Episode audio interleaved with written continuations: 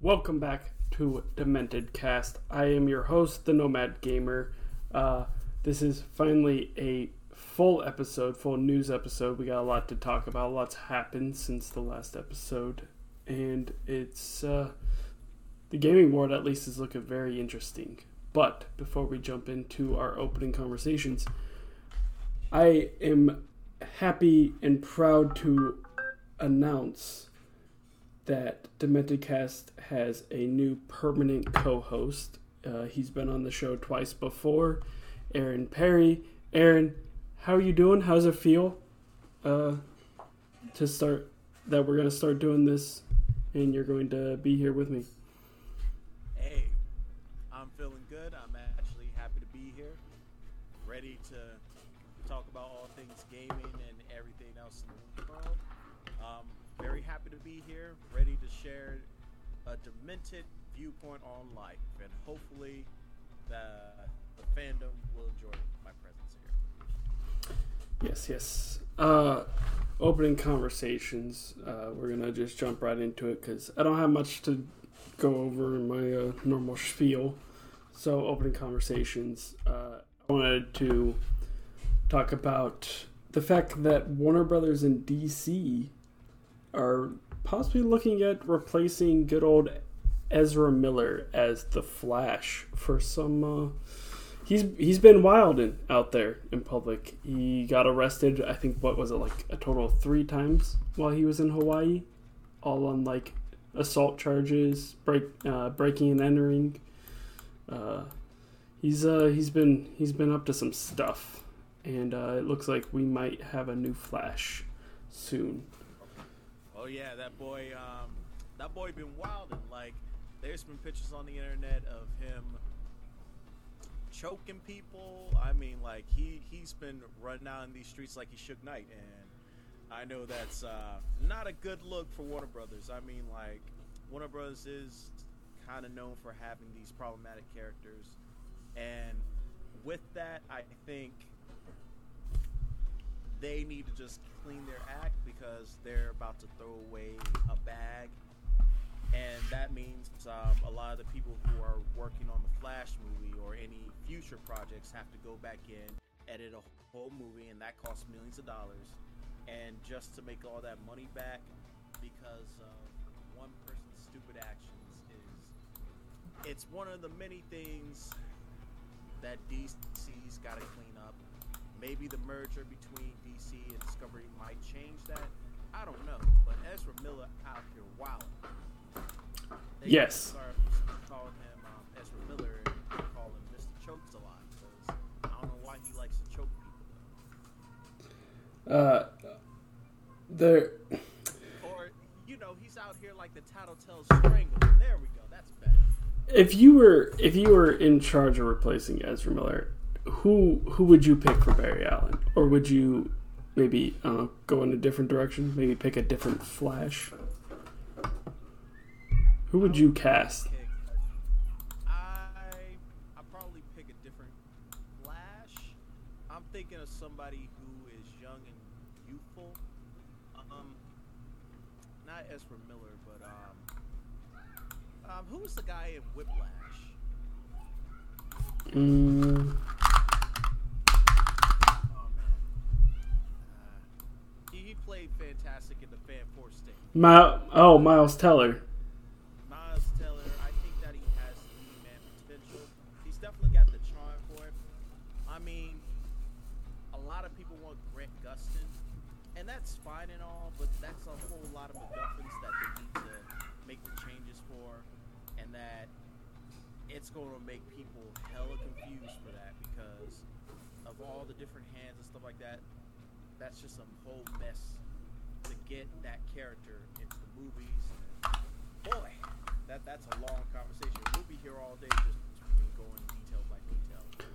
I think like I love Grant Gustin and I love the start of that show at least. Uh, my thoughts on that show have dwindled and changed quite a bit since it first aired, and I but I love Grant Gustin in that role. However, I just I don't know if that he'd be willing to do that because from what we know, is he turned down a multi-season contract with CW after season eight just for one season. So like it, it feels like he's pretty much done with the show at this point. I don't know if he'd want to jump to uh, playing Barry Allen on film as well in the DCEU. I think he uh, I think he's ready to step away and do something different. Yeah, he, he's been playing Flash for almost a decade, right? Uh, almost. The show started in 2014, so yeah, almost. It's very close.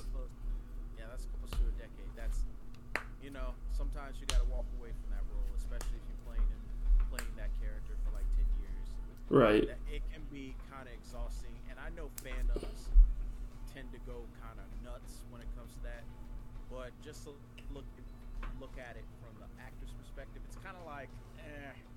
I mean, I would like to see them evolve in their career. I, I like to see them in some different stuff. Yeah, me too. Like, and especially um, with someone like Grant Gustin, who like a lot of his experience has been on TV. Like he was a he was a Glee kid, and uh, he's been on The Flash. But outside of those two things, he's not really branched out and done many different things. And so I definitely I I would love to see him try to explore and see what else he's capable of, capable of outside of uh, a CW show. Yeah, I would love to see uh, his growth on other projects. Um, also, the guy who played uh, Green Arrow, I would like to see him in in the big screen. I think he's got like two movies already. Yeah, he uh, he has one I know of, which is the sequel to the TMNT remake, and then uh, and then uh, he did Code Eight with his cousin um, Robbie Amell, which was a really good movie. It's got like a weird sci-fi like superhero twist in there. It's it's a fun watch. I definitely recommend it. But out of outside of that, he hasn't done a whole lot. Uh, he has like minor like roles. mixture of action and thriller. Yeah, a lot of his stuff has been just action. Um,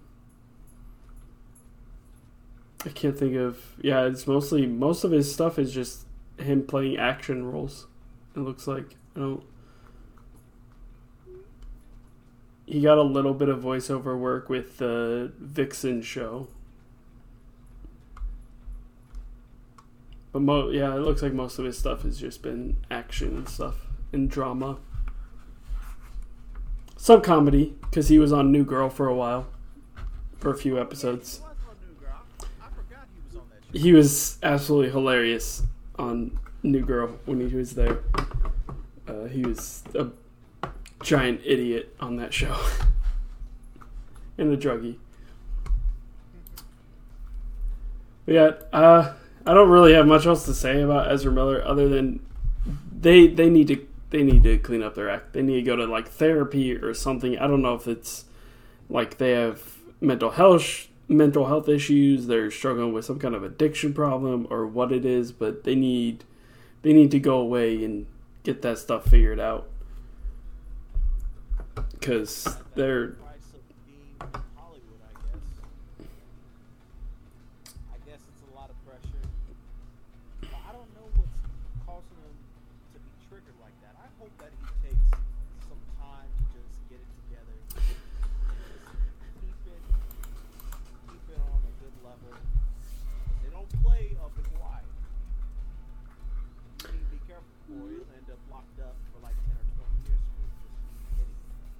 yeah, like I just, just take some time, like maybe back away from acting for a little bit if that's really what you need to do. And just reevaluate yourself and what you uh what you going through. Cuz uh once your once your mental health is gone, that's it. That it it's it's bye. There ain't no there ain't no coming back from being crazy.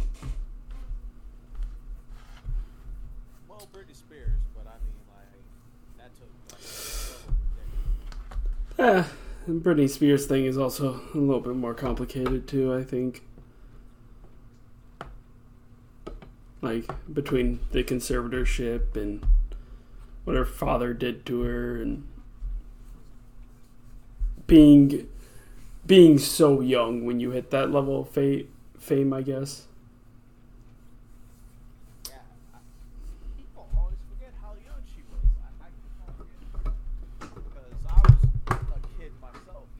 Years.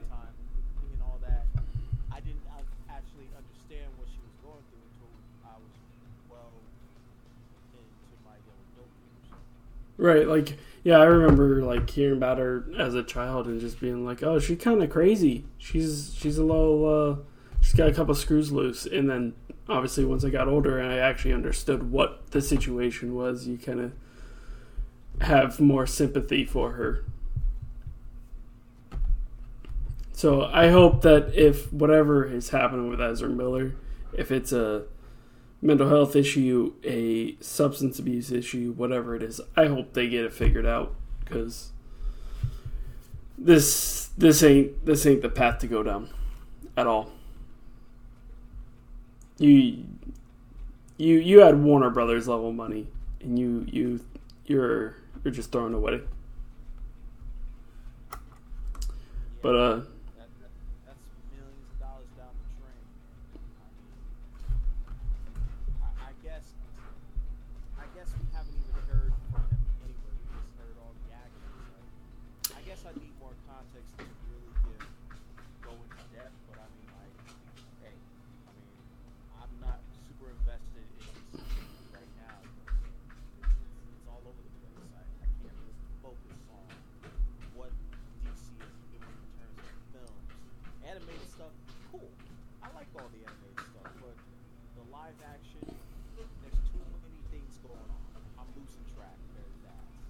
yeah, outside of like Shazam and the Suicide Squad um, sequel and like Peacemaker, I don't really care that much about DC's film universe.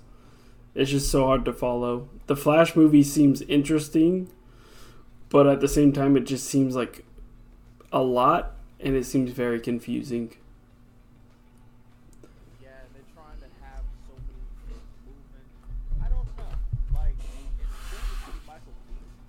Like, you know, it's always good to see Michael Keaton. It's always the light. But with everything that's going on, I don't know what is going to happen in terms of that.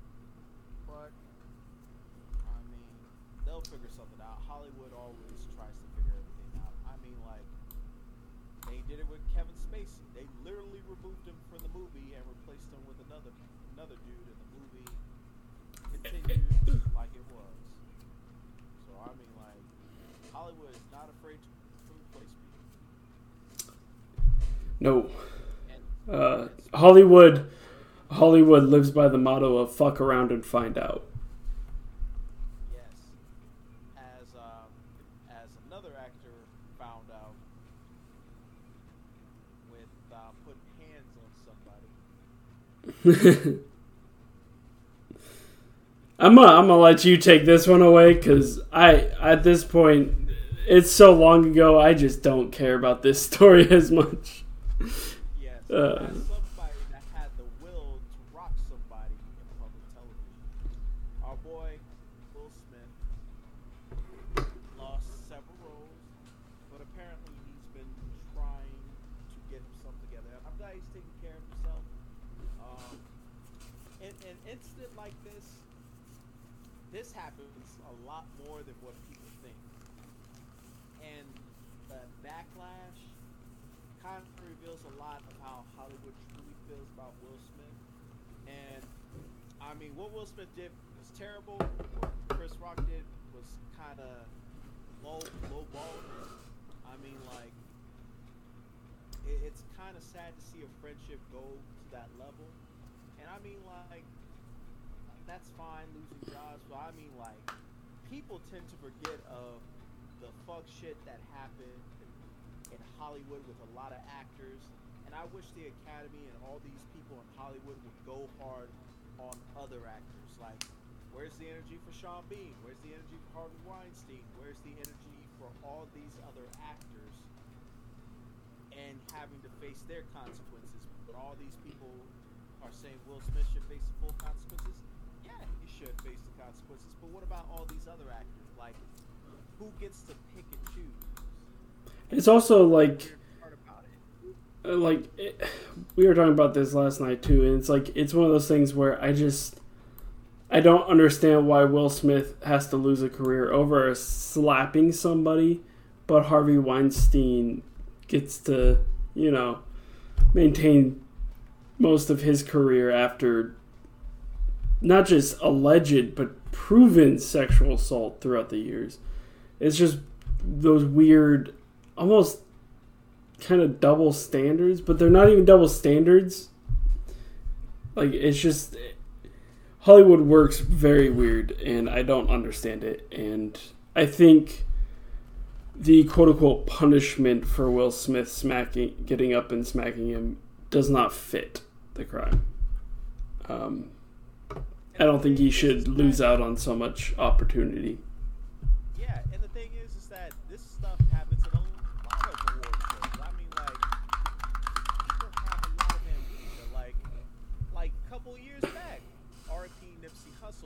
Somebody on live television, and oh my God, it was kind of well deserved. Guy got it coming. But I mean, like, I wish people didn't have to pick and choose because this stuff happens a lot. I mean, like you heard stories of Clint Eastwood doing that at, at the Oscars, but the thing is, the cameras weren't focused on him. Um, John Wayne, all these awful stories that happen in Hollywood, and that's always a thing. I don't know. I don't know. I don't want to call it a race thing, but a part of me is like, It's, yeah. I mean, it's hard not, it's hard not to see it that way. I mean, we gotta call a spade a spade. I mean, like a lot of these people and a lot of these actors reveal a lot about how Hollywood truly feels about Will Smith. Not as an actor, but also as a black man, and that's that's what got me cringe, and that's what kind of makes this opinion kind of weird. Yeah, Will Smith, what he did was not good. But I mean, the backlash I think is just over the top, and like ultimately, I hope Will Smith does better. I hope that him and Chris Rock actually just talk things over and actually just speak behind the scenes and try to get it together. I don't like um, when people that had a history together just beef over over dumb shit. And then we go to our next topic. Speaking of dumb shit, this time we're dealing with shit in the courtroom. Oh. Mm. Our boy Johnny Depp and the villain Amber Heard. Quote unquote. She's just the villain with the massive capitalized, italicized uh, V villain.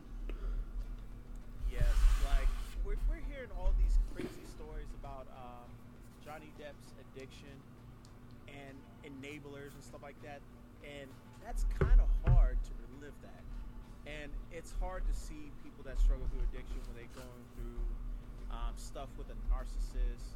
Johnny Depp having to deal with infidelity. Um, Amber Heard taking advantage because she did take advantage of him, especially with that ice cream story as sad.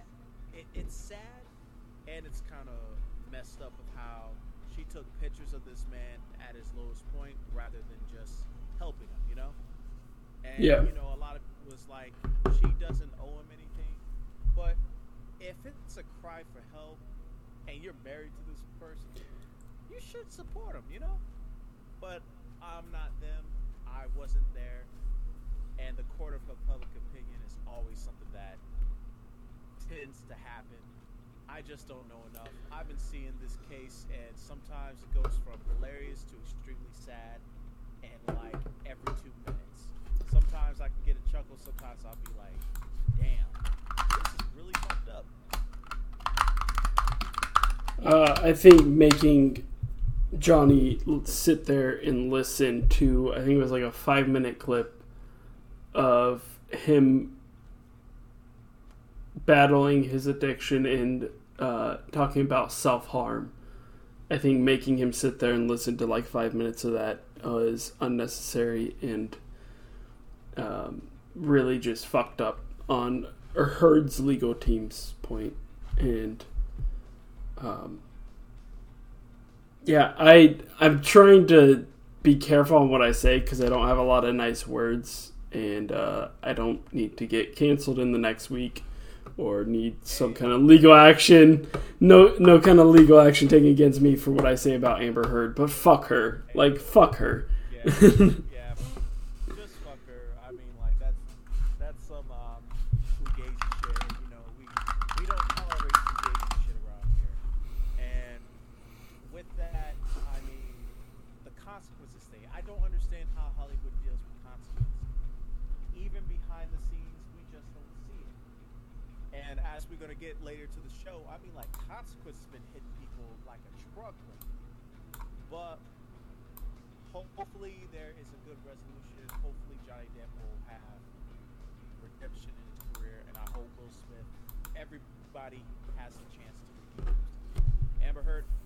about that, but we'll, we'll, we have yet to see it. She hasn't given any sign that she is willing or capable of that change.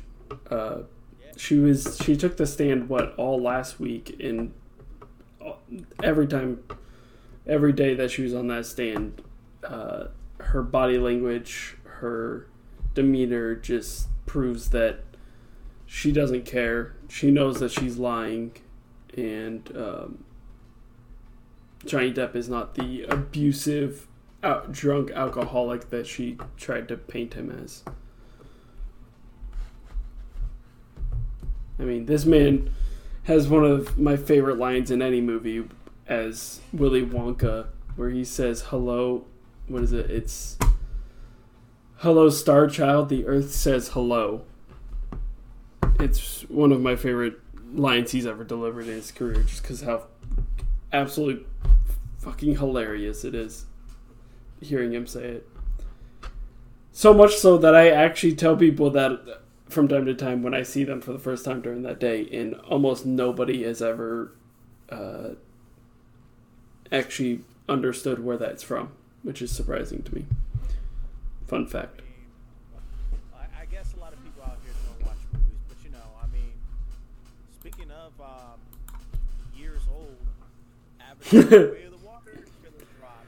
Damn, that transition.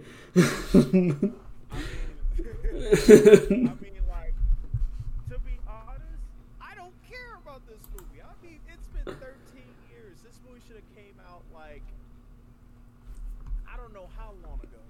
And the trailer put me to sleep. This is the first James Cameron movie that has got me bored. And and I love James Cameron movies. And like when I look at the trailer, there's some characters I thought this guy got three three arrows to the heart. And I saw this movie recently, and it's like, okay, there's so many things that I don't understand. There's there's enough intrigue to get the average moviegoer, but for me, I don't know if the 13 year long wait is good, you know? And I have waited for a long time for some movies to drop. I waited for Evangelion to come out for almost 12 years, but Avatar, I guess for me, it just didn't hit the same you know? And the first Avatar was an okay film for James Cameron. It. Uh, it's I the first trailer that actually put me to sleep. I never. I understand the level of hype and why the first Avatar did so well back in 2009. And, like, even watching this trailer, it is impressive um, visually. Like, I don't want anybody to think that I. Either of us don't think that these movies didn't do something absolutely incredible with its visuals and its CGI and mocap. Because it abs- James Cameron has done phenomenal with that. But, that being said, outside of things like that, it, I just I didn't find the story all that interesting. I didn't find many of the characters in the first movie all that interesting, and it was a lot of just me being so young and seeing this movie going, "Holy shit, this looks incredible! This is the best CGI I've ever seen in my life." Uh, but outside of that spectacle and that awe phase, I don't care about this universe. I don't care about this world as much.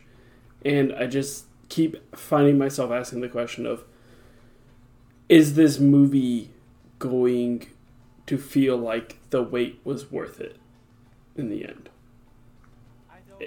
Because, I mean, the wait between Terminator 2 and 3 was not worth it. No. Like, I mean, But let's hold on. Let's be honest. It's a little it's a little hard to follow up T two. That's one of the greatest sequels. you, you're right. You're right. You, you're 100 percent right about that. And it's like, you know, some some movies, I guess, didn't need to have sequels. But I mean, like, this was in the making for a very long time. Maybe my opinion will change if I just go and see the movie. And speaking of sequels, I mean, uh, Overwatch 2 had its first beta. Um, I've seen the beta. It's pretty much Overwatch. It's Overwatch. It's the same game. It's I don't understand the hype. I Okay. Uh, I'm gonna rant. I'm gonna rant. And, is anybody looking for Activision, especially after how they treat their employees? Like, Well, Microsoft is looking for Activision. Microsoft Microsoft was looking for him um, when they spent what like 7.2 billion or whatever it was. How much was was the Activision? Oh, oh, I was I was way off. It was 68.7 billion.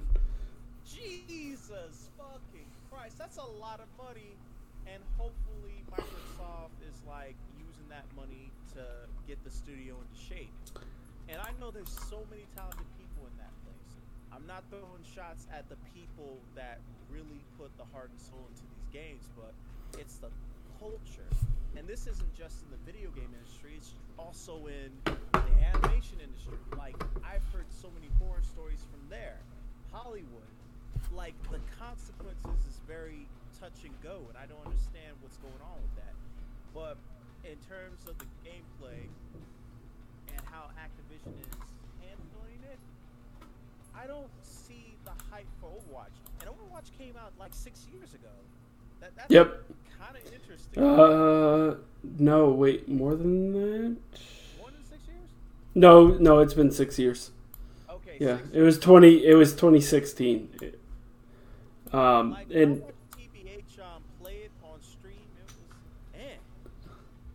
I just I don't understand. I and I'm a huge. I was a huge Overwatch stan. I played it religiously when it came out. I played it well up to like maybe last year was the first year that I barely touched it, and I would really just touch it and jump on and would play my placements in competitive, and then probably not touch it until the next season.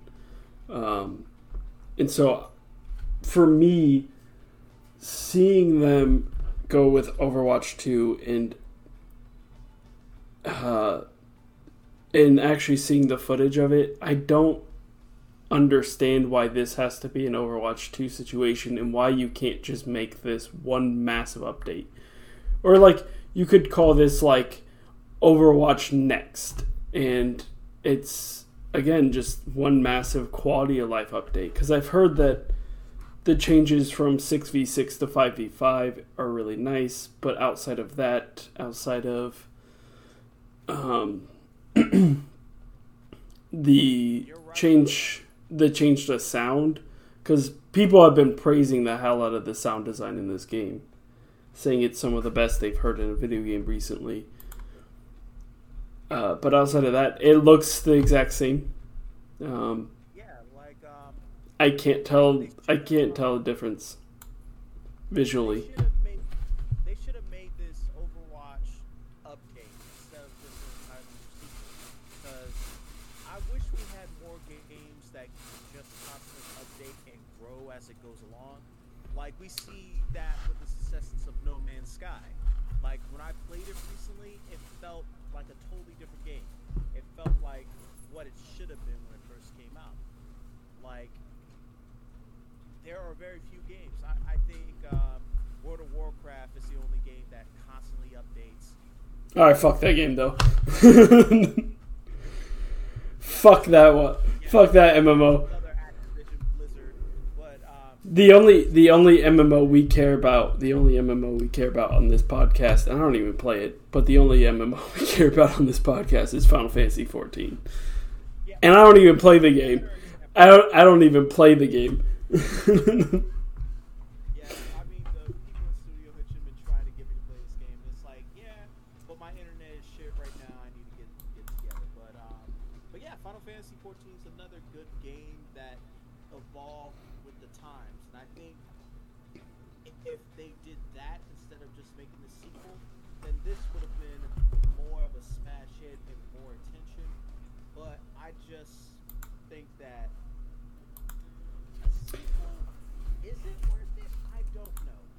I don't think it is.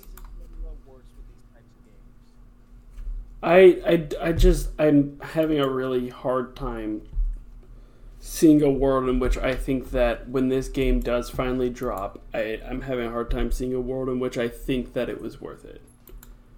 Cause I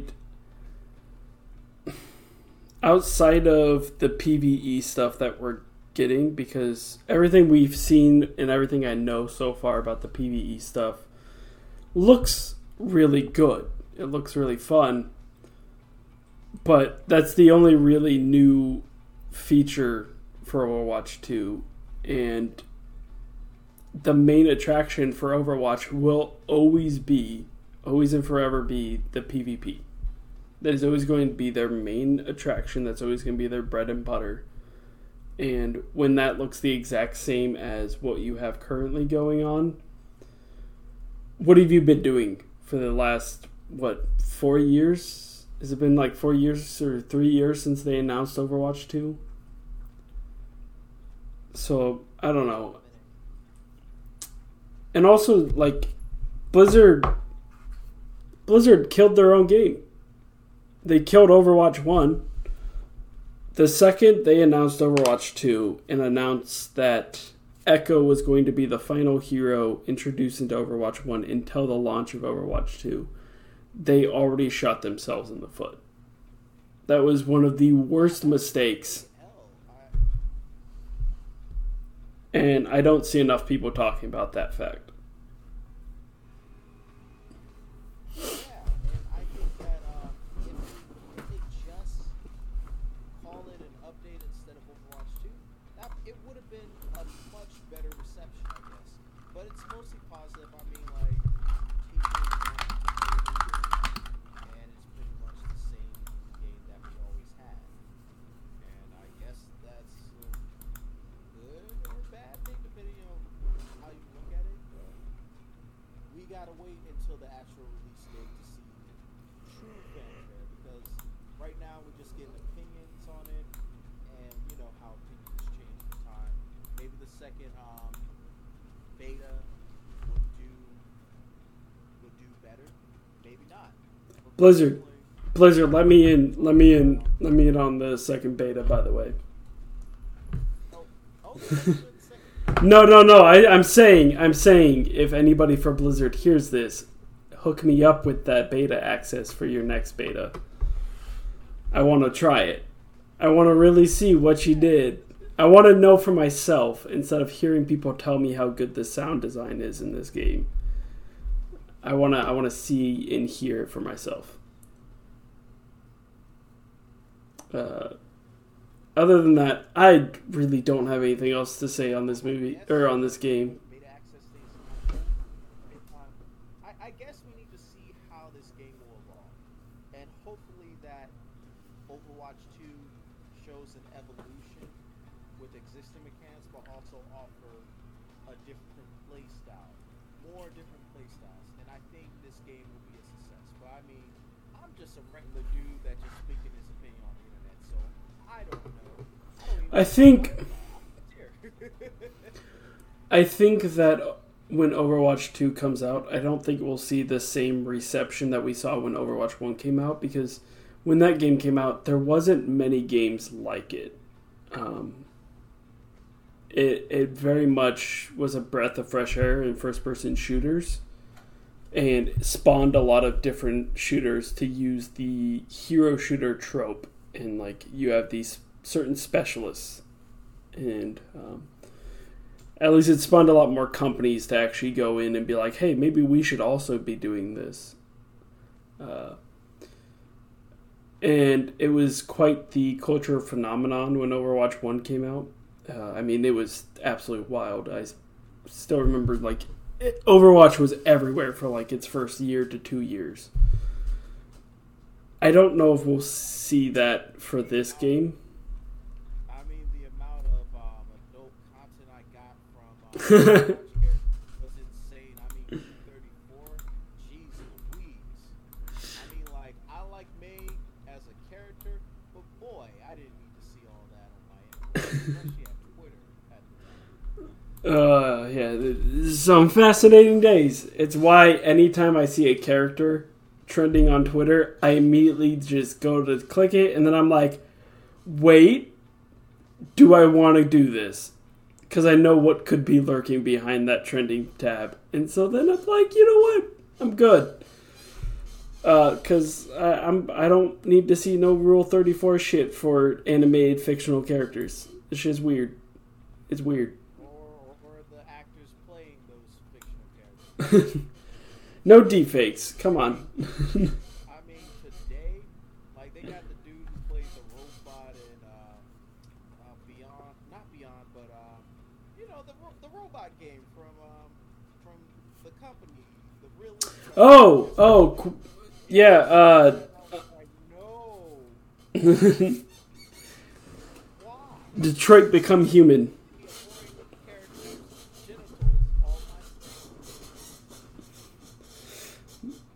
What do you mean, born character? That was that was uh that was robot Jesus in Detroit become human. He was robot Jesus. Jesus or, or Martin Luther King, I, I don't know. uh, Like, Robo Luther King Jr. do you think do you think with the first beta being out already and had passed now, do you think this means that Overwatch 2 could drop in 2022? Like maybe November, December? Or do you think we still got a ways? we still got a ways because we have to remember that we're still in the pandemic. A lot of um, these places haven't gone back into full capacity, and they're working in a team. I think this will be like an early spring title, to be honest. And I think um, with some time, I think this game could be a smash hit if they play their cards right. Because Activision needs a win and to create a more healthier work environment. And with a healthier work environment, they will see results next year. And I think that's what we need from um, the people that make Borderlands. Like, they change into a more healthier gaming environment, that game flourished. And I think a lot of companies need to follow suit with that. Yeah. If you have happy workers, you have a happier game.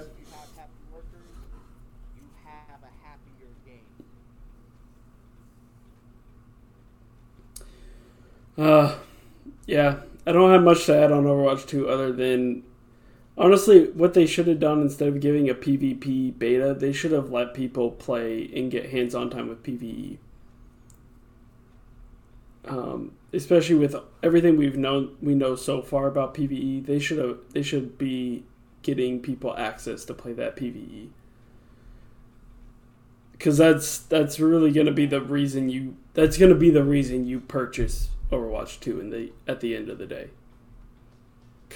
Play um, game with friends and enjoy. um but speaking about uh, companies ruining and uh, tainting their IPs, I don't even know that that doesn't make sense because I don't know if it's really tainting their IPs. But WB Games is looking to sell off various studios and IPs, um, and so that's the thing. I when I was looking into it, I didn't find a specific reason why I looked into it. Uh, some of the speculation I have seen was people were claiming that it could have something to do with the WB Discovery Plus merger, and that something about that has them looking at getting rid of and selling off their IP for video games.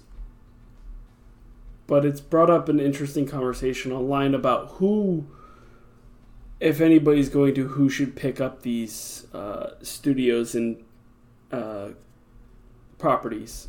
And uh, I need WB Games Studios.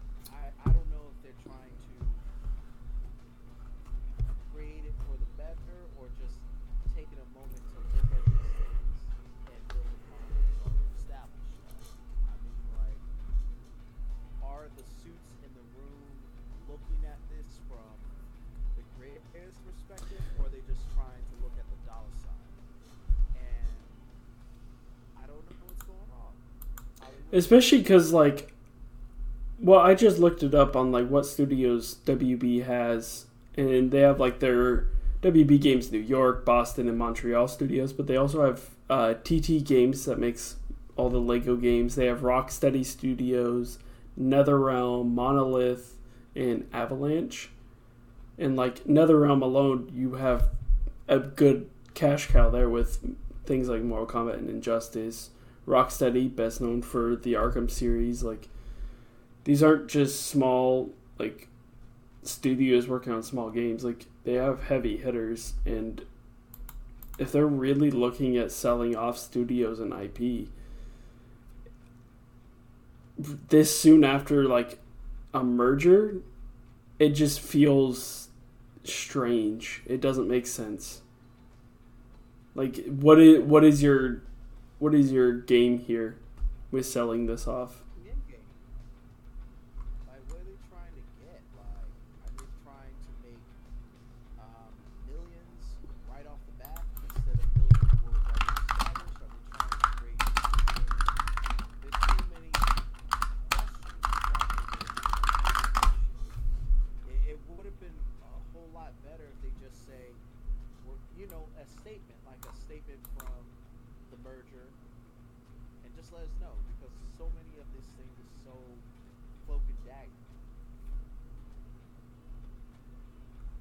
So this article I have here says that Discovery is looking up to sell off. Um, oh no, okay, it does just say and their other game stu- game development studios. Okay, so yeah, no, it is all of them. They are looking to sell off all of them.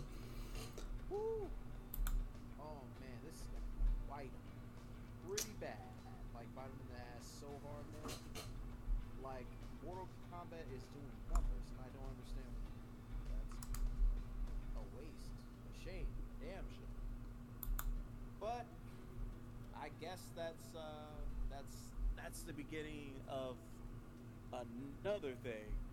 So- speaking of news, Well, there's also well, I was just gonna say, and like, there's people like spokespeople for like WB Games that are trying to say like, hey, we're not selling off these studios, and so like, there's no clear answer on what they're actually doing, and I hope that they don't. I really don't. I really hope they don't sell off these studios to other companies, whether it's Microsoft or Xbox or Microsoft or PlayStation. Um, just because it seems like a weird move to sell those studios, especially when they can bring you in such large sums of money. Like Mortal Kombat, no matter what, is going to sell. Those games are going to sell well. Um, Injustice Three, if it ever happens, it will sell well. Um, any any Lego game always does well. So I hope it's not true. I really don't especially because like one of their studios has Hogwarts Legacy that comes out this year, and that that's been getting a lot of praise since their last reveal. So we'll see. Time will tell.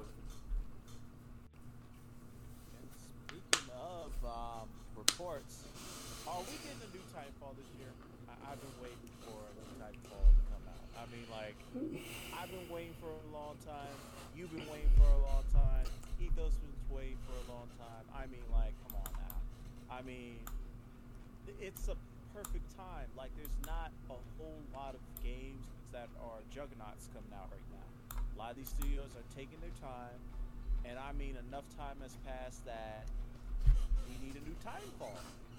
Especially like with how successful Apex Legends is, I think it's time. I think I very much do. And like I don't think uh dropping a new Titanfall is going to hurt one or the other. Like I don't think you're going to see that big of a dip in Apex numbers, and I don't think you're gonna see Titanfall 3 underperform. Uh, especially since I think a lot of people finally went back to play Titanfall 2, and a lot of people changed their tone towards that game. Uh, and a lot of people understand why that game has such a mass cult following. And so, just off this huge success with Apex, I think it's time that Respawn finally make a Titanfall 3. Because. Respawn, Respawn Entertainment has got a gold mine, and they need to take advantage of that. Because if people are playing uh, a clone with the with the recent Gundam game, they can make another Titanfall. But we're speaking as fans here. I, I mean, I don't know what Respawn is doing currently outside of Apex, is making a lot of money. It's very popular on Twitch. It's very popular with a lot of audiences. I probably just like, you know what? We're just gonna focus on Apex Legends. That's crazy.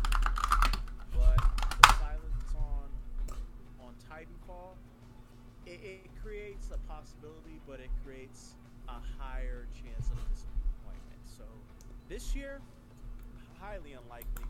Next year, it's a possibility. I mean, like, I'm, I'm not gonna hold my breath, but I'm still waiting on a whole bunch of games that need to come out, and they haven't. I, I still haven't gotten um, Beyond Good and Evil two slash three question mark. Uh, that game for like 20 plus years. Like, I'm still waiting for Darkstalkers from Capcom or Mother 3. Uh, you know, I ain't holding my breath. So the games we know that Respawn is working on, that they've confirmed like what kind of games they're working on, are we're getting a Star Wars uh, Fallen Order sequel. We know that that was confirmed. Apparently, they have said that according to this article from IndianExpress.com, I don't know this website as well, so uh, take it with a grain of salt if you want. Uh, but apparently, we have the Fallen Order sequel, a first person shooter, and a strategy based game that Respawn is working on. Uh, it says first person shooter. If that's real, if that article is like telling the truth, and they have said that they do have a first person shooter they're working on, could be Titanfall 3, could be something brand new. I hope to God they wouldn't do something brand new before doing a new Titanfall because uh, Titanfall 2 has one of the best campaigns in a shooter. It has some of the best movement and gunplay.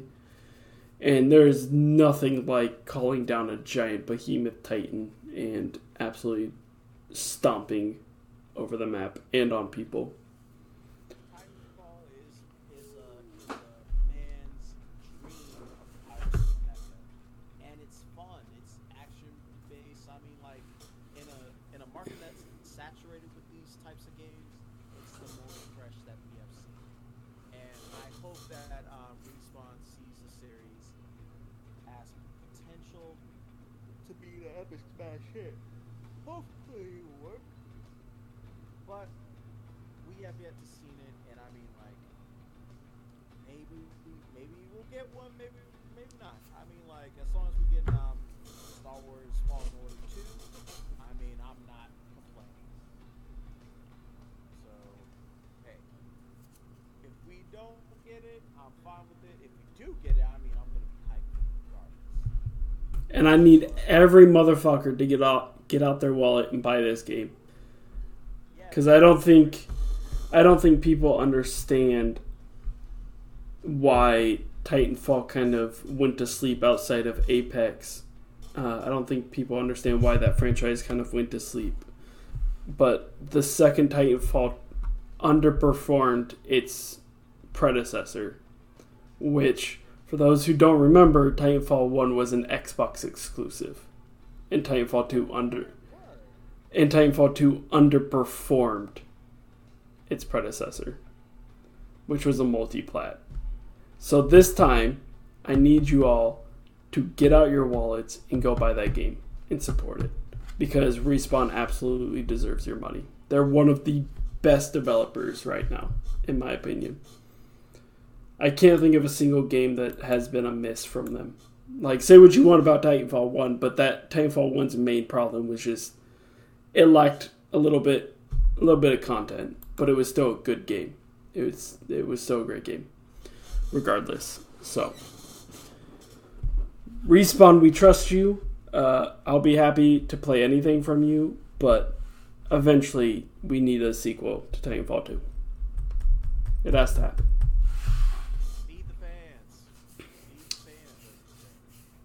But uh, going back to uh, WB news, but more specifically, we got we got a, some more looks at Gotham Knights. It's a the two player co op game from which studio is doing Gotham Knights? It's uh, yep, you, Montreal.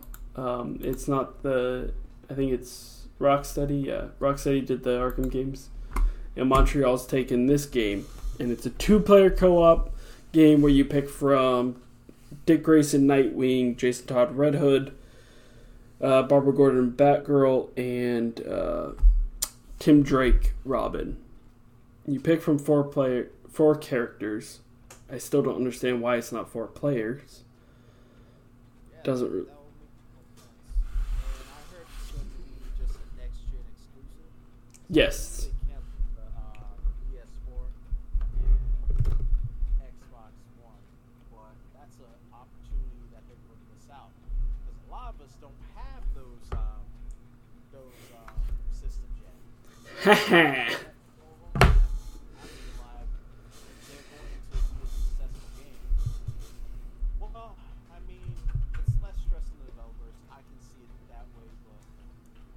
I got my PS5. I'll be playing that shit on PS5.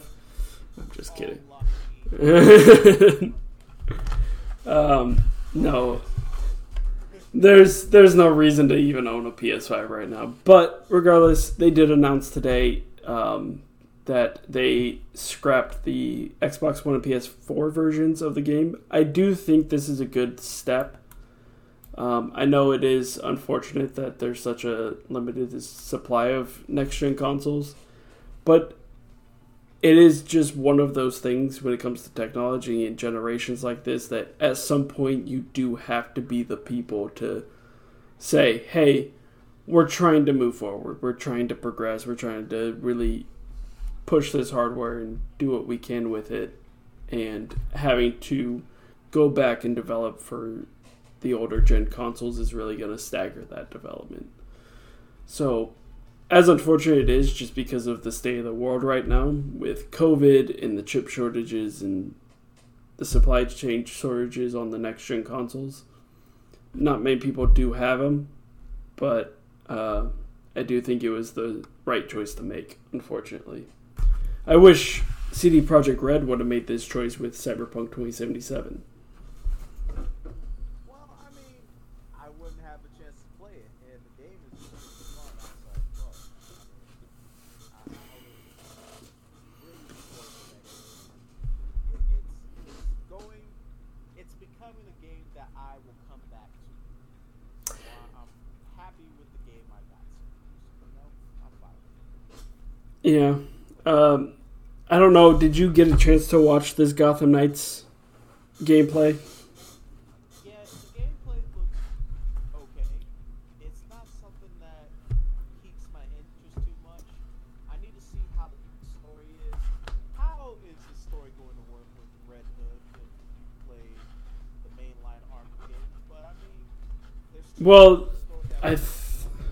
I believe this takes place in a separate universe. I do believe they did clarify that. Yeah, I do believe they did clarify this is not in the same universe. Um, That's fine. Um, with that, I think um, this game has the potential to be something fun. Um, Montreal hasn't put out a bad game, so I mean, hey. mm, I don't know about that. Uh, Oh, oh, they put out a terrible game. uh, mm, I wouldn't say terrible. Like the game worked. Uh, they did. Let me make sure.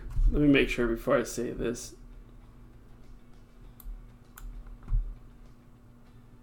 Okay, no, it wasn't them that did uh, the second. Um, what's it called? Middle Earth game.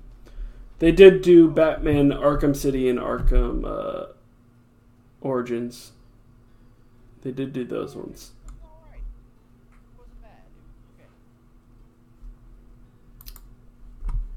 I thought, yeah, I thought Montreal were the ones that did the Middle Earth games. Okay, okay. No, who did those ones? Who did Shadow War? Oh, Monolith. Yeah, yeah, Monolith. Yeah, I'll, I'll, I still haven't beat that game because I bought it day one and I heard about all the uh, all the shit surrounding the final act, and I said, "Oh hell no," and jumped jumped off that game and haven't gone back.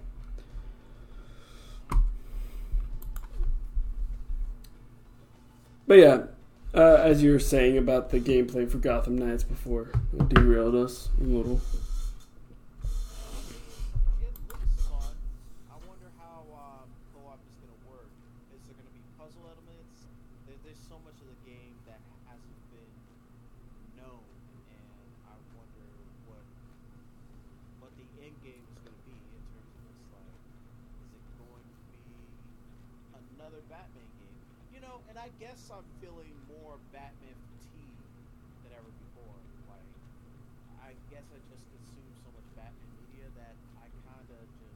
You're kind of like, hey, put put like Batman and his like gallery in the toy chest for a little bit. Like, let him sit on the shelf for a while. Let us miss Batman and his characters.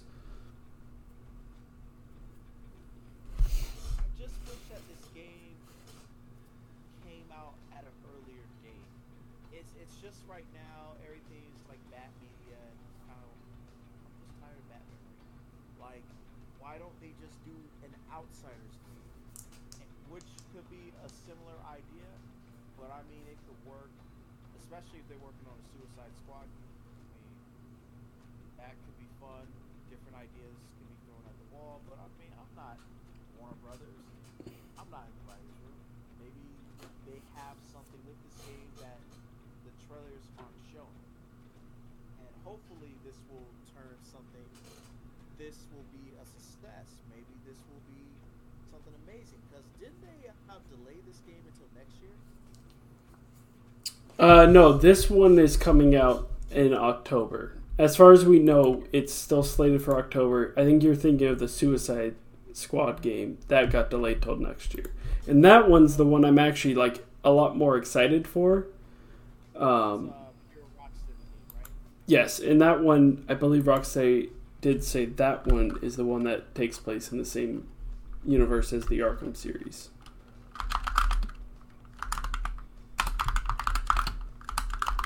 So yeah, um, Warner Brothers, um, in terms of the game, we will look forward to it. You know, I'm looking forward to it. Uh, I just wish I had a PS5 to play it. I'm broke. Get it on PC. I mean, Warner Brothers, you can sponsor to us, and maybe we can get more stuff. You know, we'll be happy to play.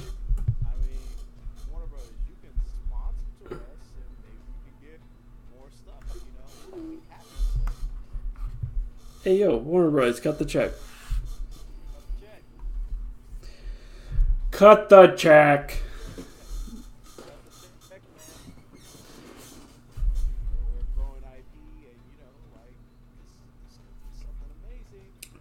I I don't think Warner Brothers is gonna sponsor us after what you just said and what I'm about to say about Gotham Knights. Uh, don't worry, I'm not gonna shit on this game.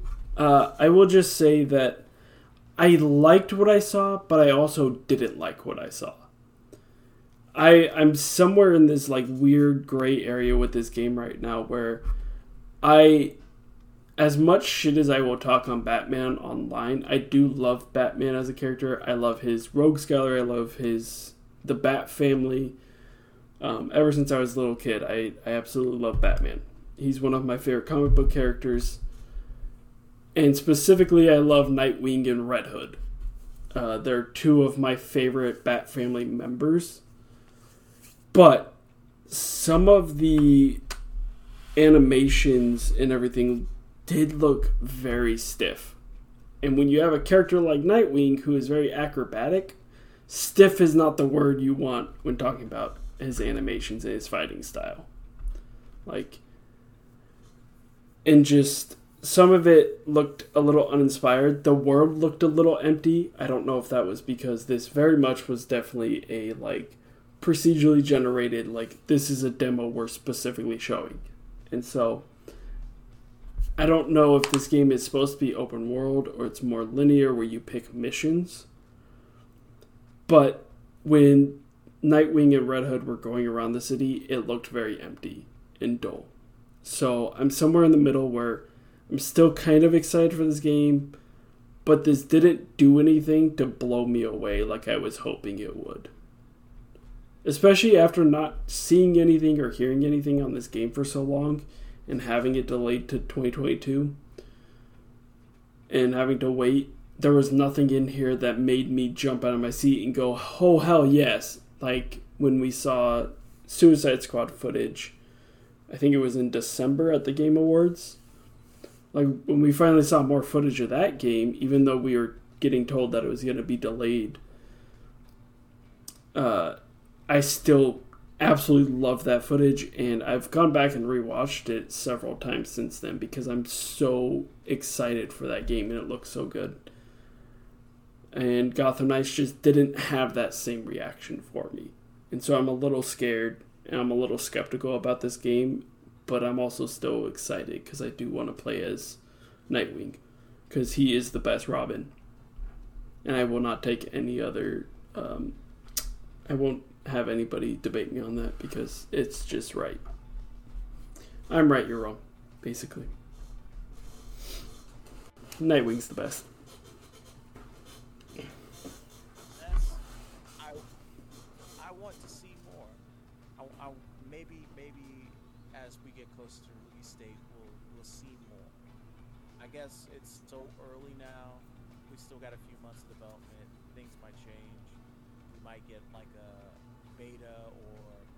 Special play just to see how it feels. Maybe it will change. But speaking of characters, uh, That's that's also hold on. That's also a good thing that you you said that, and it like brought something in my mind. We also don't know how early the build we saw was. I didn't think about it until just I didn't think about this until now. I don't remember at all during that demo if they said if this was pre-alpha, alpha, or what. So we truly don't know how early that footage was, and a lot of that could have changed by now. like So- uh, with the characters like like what does it look like on a PS5 because it seems like that the build that we saw was in the last gen and I don't mind the last gen stuff but what does it look like on the PS5 is it going to push the boundaries? Is it going to be exciting is it going to show the the cast the other cast of Batman like they deserve like there's too many question marks on that Yeah, I definitely say in terms of characters. Like, you know, Nightwing's cool, but what about Red Hood? Um, is it going to have an interesting play style with guns? Is um, Tim Drake with the stick fighting going to be original enough that Come on. won't be Come on, no, no one cares about Tim Drake. I there, there's at least one person that listened to this episode is gonna be like that motherfucker talking shit on Tim Drake.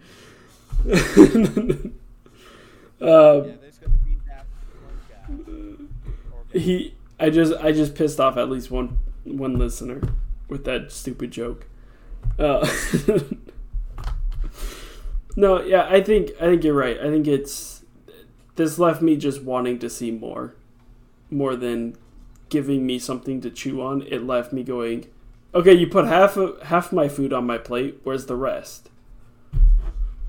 Um, hopefully, hopefully they show up at Summer Games Fest around that time with some footage.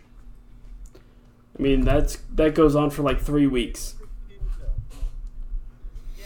So, uh, what else? Um, what else is in the gaming world currently? I, I heard that Saints Saints Row is um, revealing um, their customization. Like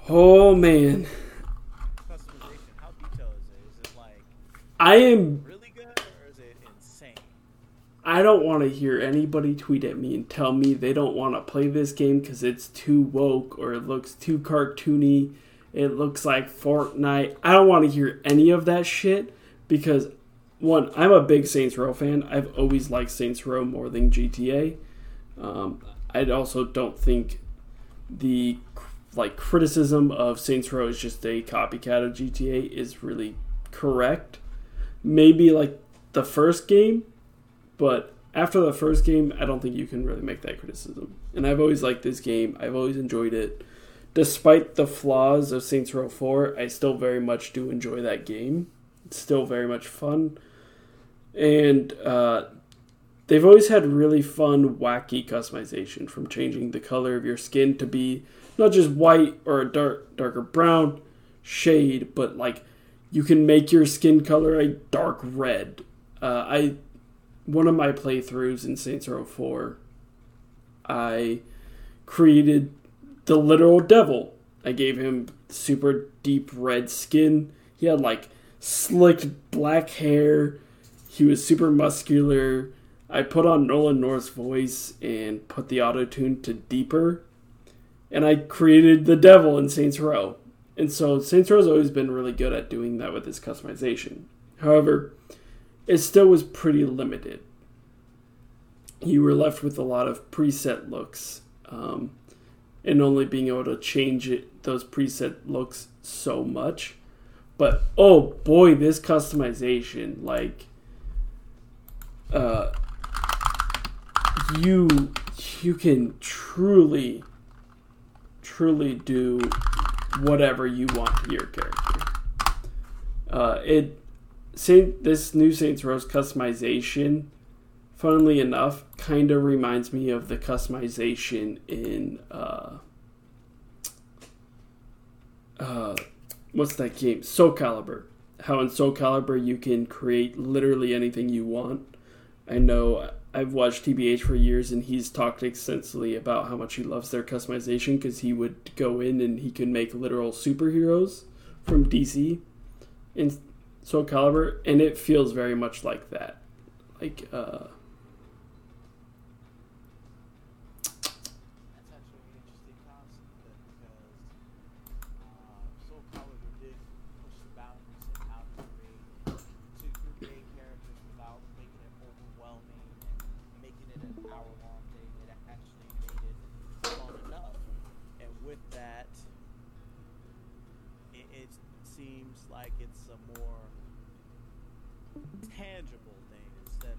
Oh yeah, yeah it's more tangible. And since you mentioned um, Cyberpunk earlier, like the customization of Cyberpunk is like, yeah, there's a lot of details, but I mean, is it enough? Is it too little?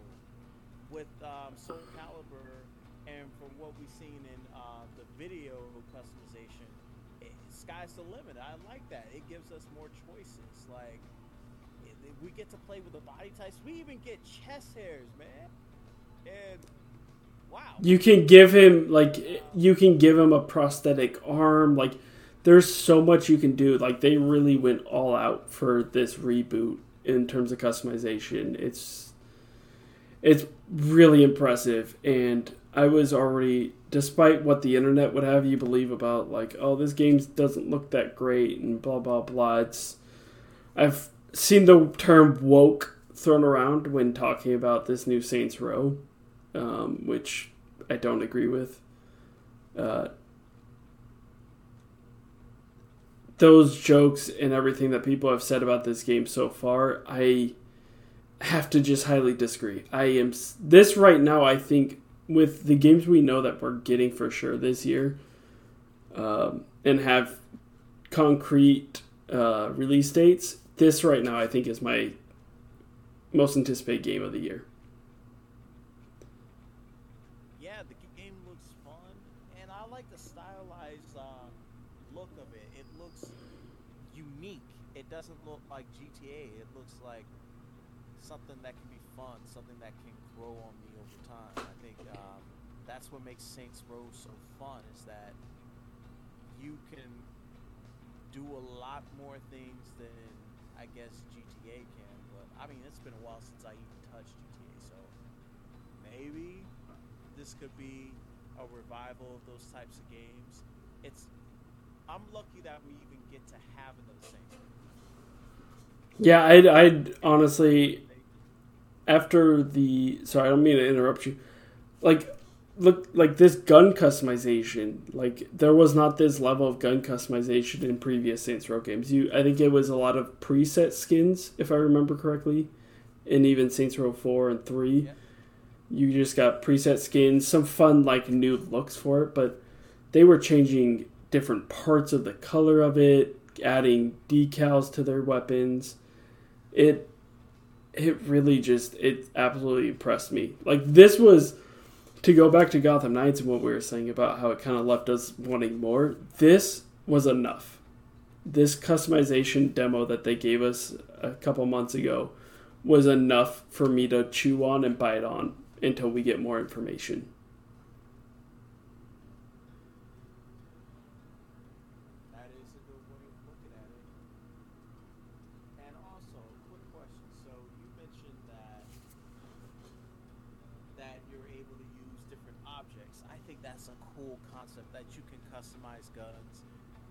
I've seen this one dude use a guitar to blow people up. That's kind of cool. That's the cool factor a lot of these games are missing. Like, is this game cool? Does this game work? Is it um, is it enough content for me to play it for hours and hours on end? Is it going to be a 20 hour experience? Is it going to be a 40 hour experience? Right. This trailer so far, it gives me enough and it makes me feel confident that this game Yeah. Um, it comes out. What, what was that date? It was. It's August.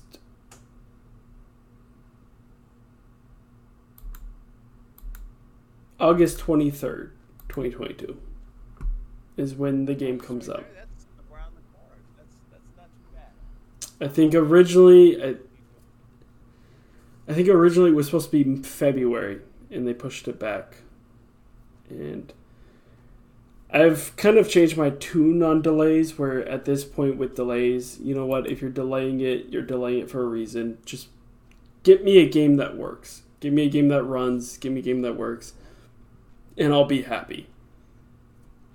Um, I think we get too lost in the sauce when it comes to visuals in video games. And really, all that you need for your game to sell well is is it fun and does it work? Like, is it a fun game? Is it polished well? Cool. That's all you need. Like a game, a mobile game I found recently, Smash Legends, is it's a very basic concept for a video game, but like it's fun and it works. And I've been spending a lot of time on that game.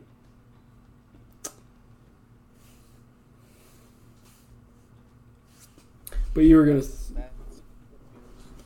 Yeah.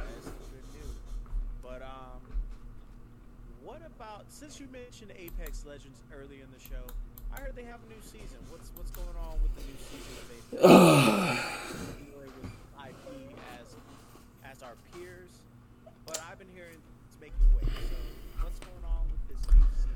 All right, all right. Apex Legends. My uh Overwatch used to be my love hate video game relationship. Now it's Apex Legends. Uh, I, as we previously mentioned, we both really love Titanfall. I love Titanfall 2. Uh, Apex is on its 13th season. It's new legend Newcastle, who is a defender. He's got a shield that he can throw out, and it you can throw it out to a certain point. It'll move to that point, and then you can actually change its direction until either A, it's destroyed, or B, the time runs out. And then his passive is when people go down, he will drag them and revive them, and he also puts out a shield to block front attacks.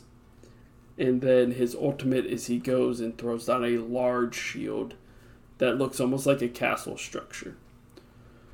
So there's a lot of interesting changes coming to Apex Legends. Uh, I know that they're reworking ranked, which is a very nice welcome. Uh, reworking how kills are distributed. If like you do part of the damage and your teammate does part of the damage, how KP gets distributed for those kills. Um, I played a little bit in Newcastle today. He's he's a fun character. He's not bad. Uh, I'm very much interested to know how this shakes up the current meta, if it will at all. Uh, I need a character that's going to stop Gibby, because I hate Gibby so much in this game. But overall, I think he's a fine addition. I don't feel like he's too broken, he's too overpowered. I know that's always everybody's first worry with games like this when they drop new characters is oh they're going to be so broken, they're they're OP he doesn't feel OP at all. Uh, as a matter of fact, I thought his. A lot of people were worried with the healer character Lifeline, with him being able to drag people and revive them like that at the same time. Uh, earlier, when I was reviving one of my friends when we were playing and I was in Newcastle, it's good. I don't think it overtakes being able to throw down a separate drone as lifeline to res somebody and then continue shooting. Because from what I could tell, I wasn't able to shoot because he's dragging with one hand, has a shield up, and you're moving pretty fast. So it doesn't, I don't think you can shoot while you're dragging and resing somebody. And so you have to have that kind of balance there. And I don't think he's going to completely replace Lifeline. But so far, everything I've seen on the new season and played of the new hero, he's very fun. He, I'm actually looking forward to going back and trying to learn his kit and get better with him. He seems like a pretty fun legend, and it's just going to be interesting to watch how he reshapes the meta.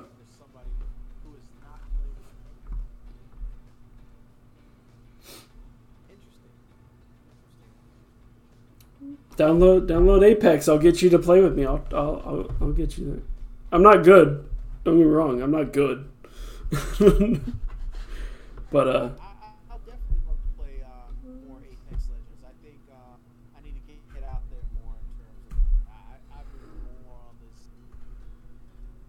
You've been on your grind. You've been on your grind.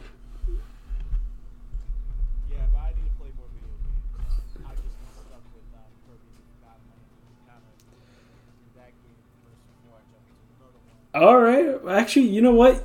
I didn't. I didn't pick up Kirby yet. I'm gonna. I want you to talk about that a little bit.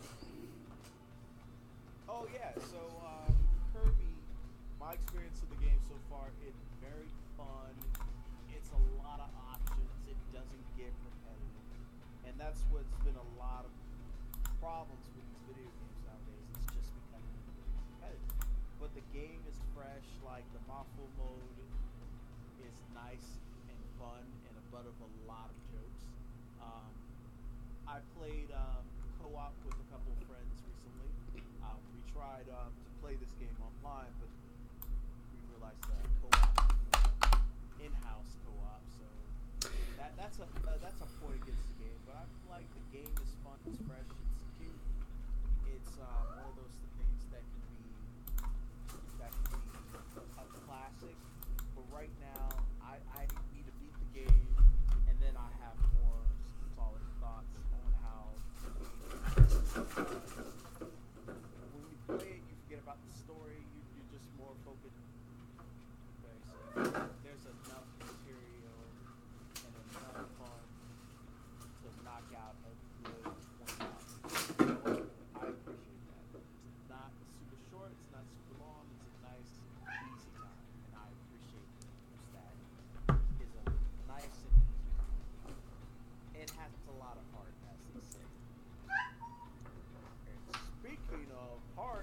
So, would you say because one of the first things that I noticed about the new Kirby game that was revealed is it had a similar vibe to Super Mario Odyssey, and so the running joke was Super Kirby Odyssey.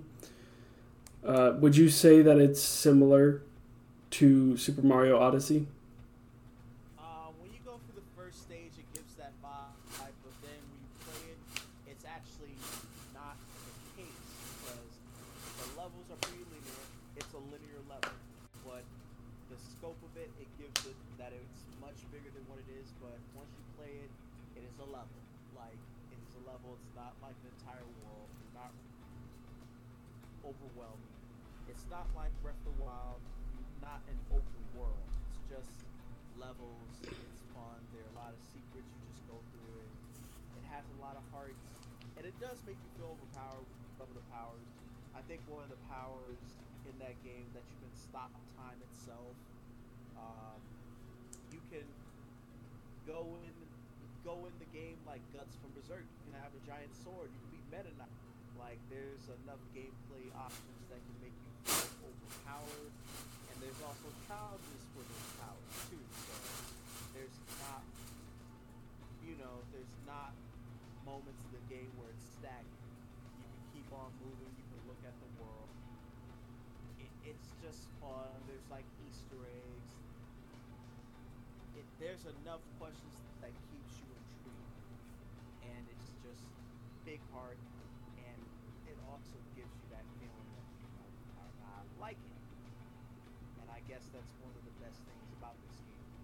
that it gives you that feeling of being overpowered without being repetitive, without making you feel bored. And you know what? I I love to take a fun game over a game that makes me. Yes. So, all right, I'll have to eventually pick it up. It's it's one of those games that I wasn't entirely sold on just yet, and uh, I might I might have to pick it up eventually. I still need to get that uh, Nintendo Switch Sports. That's that's the that's the Switch game I want right now. I want I want the Wii Sports days back. We'll have to we'll have to both get Wii Sports and see if there's online multiplayer with it on the Switch and uh, get like Studio Henshin involved and do a giant stream of Nintendo Switch Sports. Oh yeah. Or or Mario Strikers in June.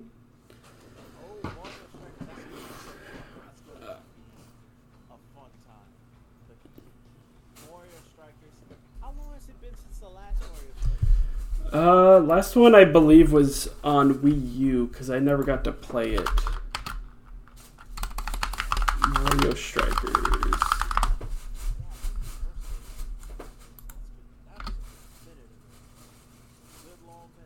Because there was one on the Wii, right? Or was it the GameCube?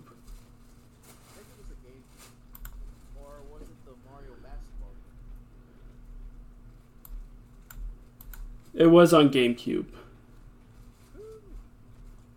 Super Mario. Super Mario Strikers. 2005. I think because I didn't have this game. I think one of my friends had it, and so I only got to play it like two or three times with them.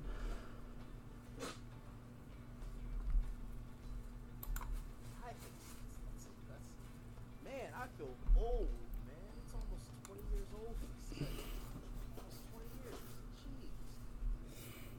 years. Just glad we didn't have to wait 20 years.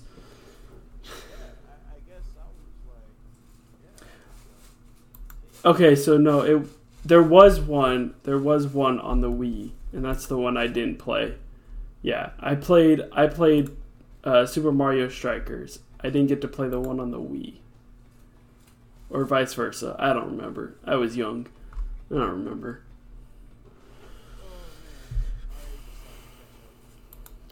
I turned I turned 25 this year, and like it like to some people like oh you're only 25, but like that realization sets in that you're turning 25 and you're You're getting closer and closer to 30. I think. I'm about to be 30 this year. so I'm, I'm scared. you an old man.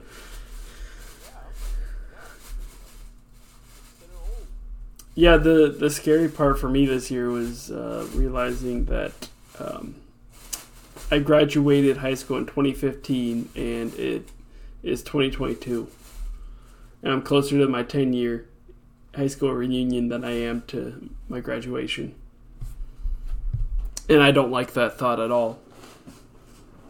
I graduated college at that time. and I'm just like,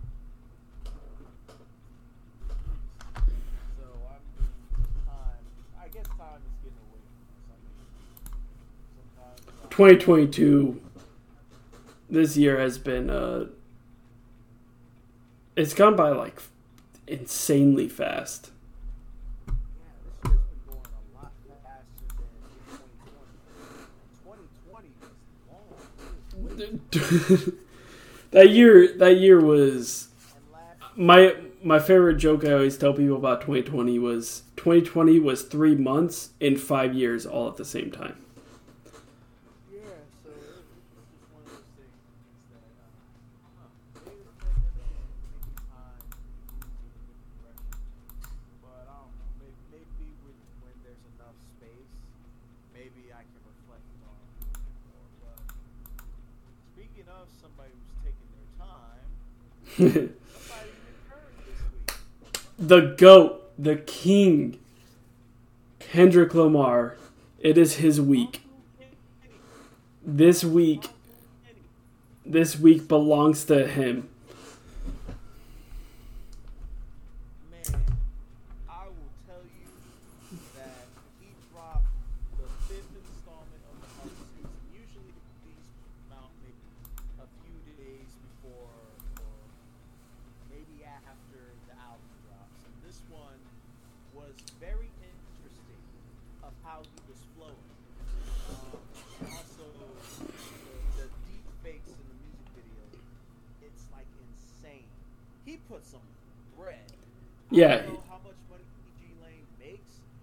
Boy, They put they put some they put some money back behind this because that deep fake work that they did is absolutely incredible.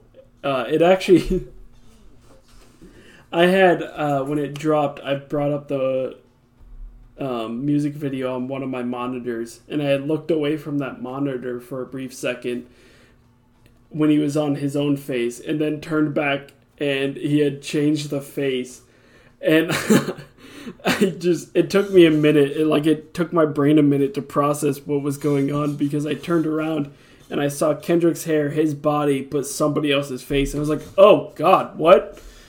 like it, it turned from OJ to Will Smith to Kanye to um, Jussie- Nipsey Hussle.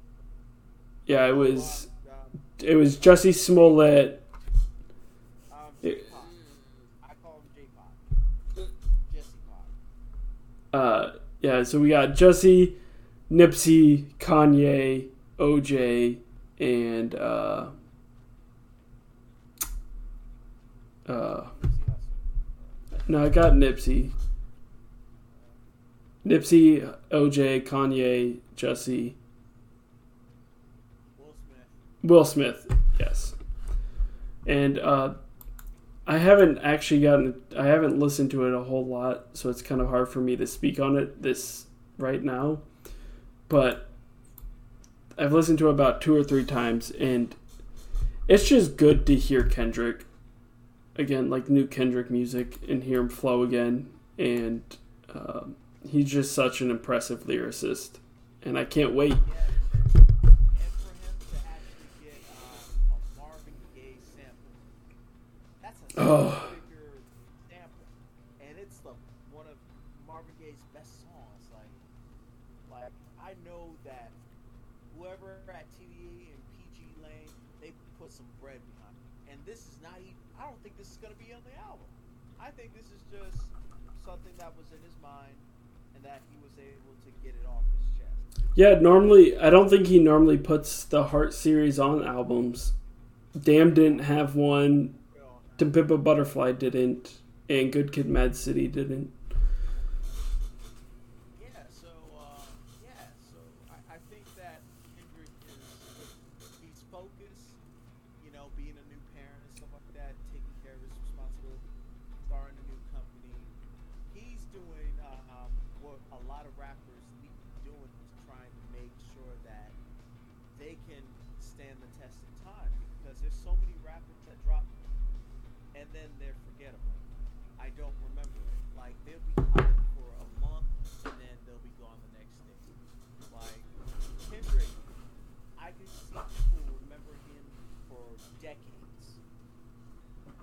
Pimp a Butterfly is one of the greatest rap albums of all time. I listen to it. I listen to it regularly. And it's my favorite Kendrick album.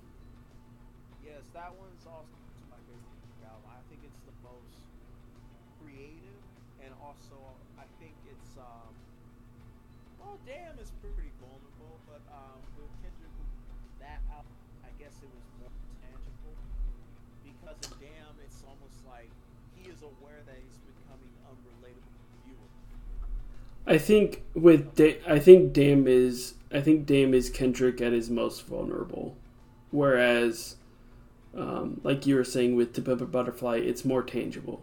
Like he's not yet hit that point of being super vulnerable. I think that really came with Damn. And that's why I think it's really interesting to go listen to Pimp a, to Pimp a Butterfly and then right after go listen to Damn, and hear those two very different um, sounds. And I guess um, with this subsequent album, I guess he's going to to good, good butterfly energy. But I don't know. Maybe maybe it could be maybe not a whole lot of self um, reflections. Maybe it'll be a whole lot of self reflections. Maybe this album will have a lot of guessing. I don't know, and I'm kind of glad Kendrick is keeping information to the vest, and that all information that comes out with that album is coming from himself, and I like that because he's controlling the narrative. and Not all these um, crazy platforms that are making shit up. So I like that. He has control. No pun intended. uh, I think over Uh, the process, and I like that. And as somebody who is a fan of TDE, and TDE, their projects have been amazing. Not a lot of people have been talking about um, a room full of mirrors, and that is a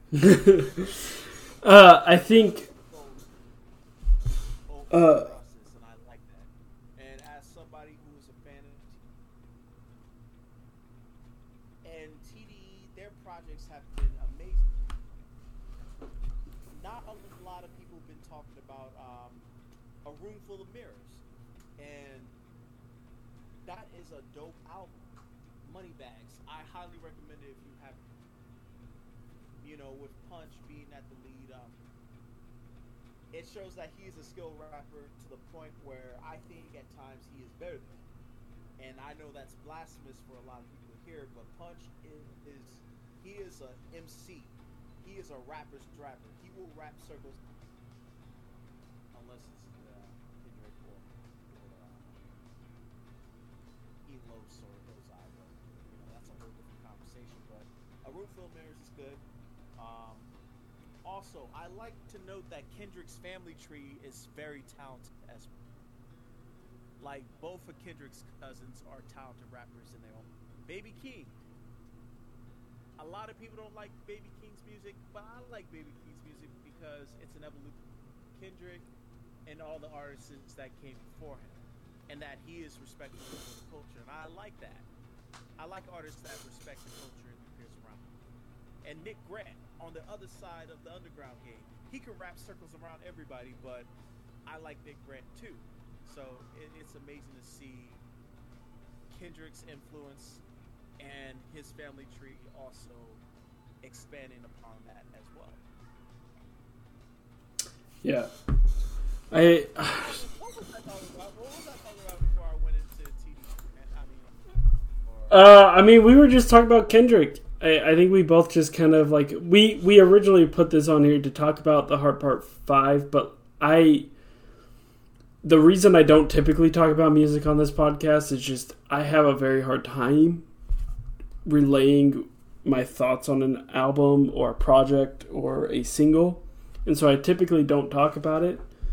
And with this I just I just want to talk about Kendrick cuz he's back and we haven't had an album from him since 2018 where we got technically it's a collaboration album with Top Dawg and Marvel, but really, let's be honest, the Black Panther album is a Kendrick album.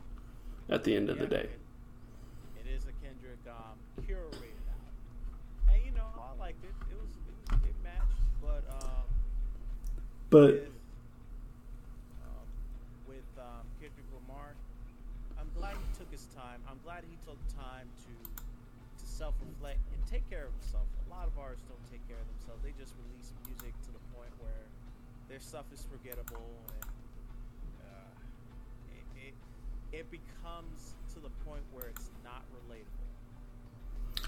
Hell, There's I- also album. Oh, yeah.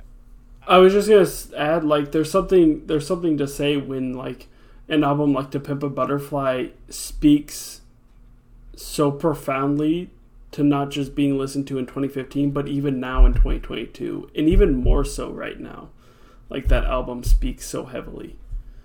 And so there's something to say about Kendrick as an artist when his albums can do that. Like even Good Kid Mad City is a timeless classic that like I don't think at any point in my life I'm gonna listen to and be like, this doesn't fit right with me.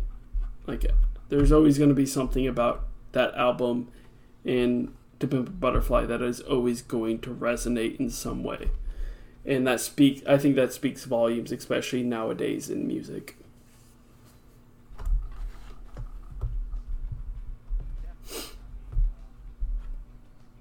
Hopefully, um, Mr. Morale, the Big Steppers, will be a good follow-up for this.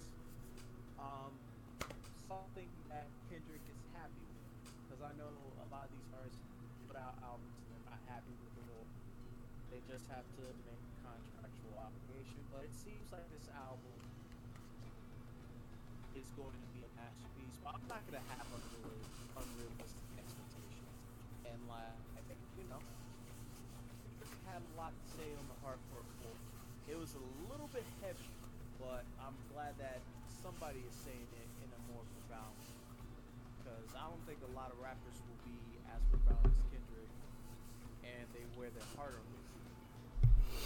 As as our next artist, Oh, um, I love Ella Mai so much. She has one of the best voices. Her debut album, her first and self-titled album, came out in 2018. It was it- also she she blew up. She started to blow up in 2017. Really took off in 2018 due to songs like "Boo'd Up" and uh, there was another one that blew up the same time that year. Trip.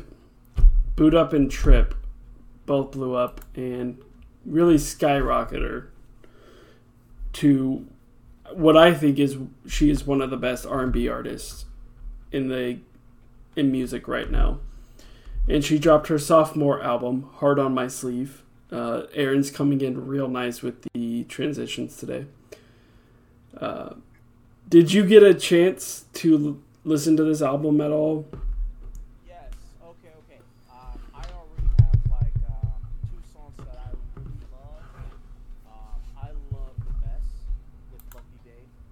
Mm-hmm. Shout out to Lucky Daye. Um, Lucky Daye, um, definitely one of the talent on that song. DFMU, that's a good one. Not a love, another love song is pretty great. Fading Out is good. Uh, the only song that I didn't love, it was okay. Didn't say it. I actually didn't like that one. And How was okay, but it didn't catch my attention. Rock Rich I, I don't know what's wrong with me listening to Roddy Ricch. I don't I can't keep my attention long enough to be aware of what they were saying. But how her voice sounded really good in that. I guess why I'm saying is that the features out Lucky Daye didn't do it for me. Yeah. This is the first um, R&B album that I feel like this album didn't need features, but Lucky Daye was the saving grace in terms. Yeah, I, I would I would agree with that. I don't think she really needed to have features on here. It's cool to see her get features like Roddy Ricch and Lucky Daye on here, but um, I think this album could have really could have excelled and shined without them, regardless. Um, I I also agree that I think some of the standout tracks on here are Not Another Love Song, DFMU. Uh, what is it? I believe it's. See, the problem is I haven't. It takes me a while to remember which song exactly is what title because a lot of times I will just put on an album and let it play. And so a lot of times I'll really like a song and won't know what the title is from that album. Break My Heart was really good. Uh, the first track on here, Trying, is really good. Overall, I think this is a very solid album. I think it's a following up from her 2018 album. I think this. I think she hit. She nailed it. I really do. So it, doesn't have the sophomore jeans. So this one is just a nice, solid vibe. Is it the vibe of the summer? That's to be seen. Like I. There's no song. I think my thing with this album, and the reason I haven't been so obsessed in posting about it, like I did when I first found her, is there's no song in here like Trip or Boo'd Up. I don't. I don't feel. Uh gonna be a s smash that is uh, gonna be a s- smash that you won't listen to it when you're at a Target, or people will try to hop on the song to make it their own. There's, it doesn't have that dimension. Right. It's like it's like a sequel when you go to the movies. It's like it's good, but it's not great. Like it's a. I'm using your analogy with like going to the movies and watching a sequel. I've always told people what you really want to do in a sequel is you just take what you did before and just, you know, improve on the areas that didn't work as well. And I think that's what she does here. And I think that's what she really did well here was she took what she did before and just her production sounds really good um, and uh, just improved on some areas and just has a really well-rounded album. And it just once again it makes me excited to see what she does next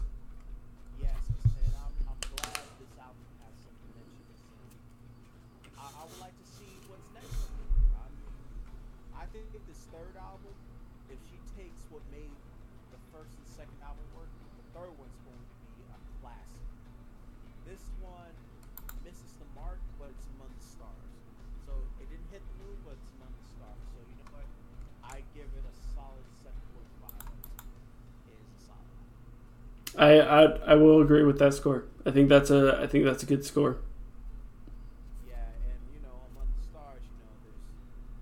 I guess this album doesn't have the fear of time. Unlike, unlike this album from Black Star, um, No Fear of Time.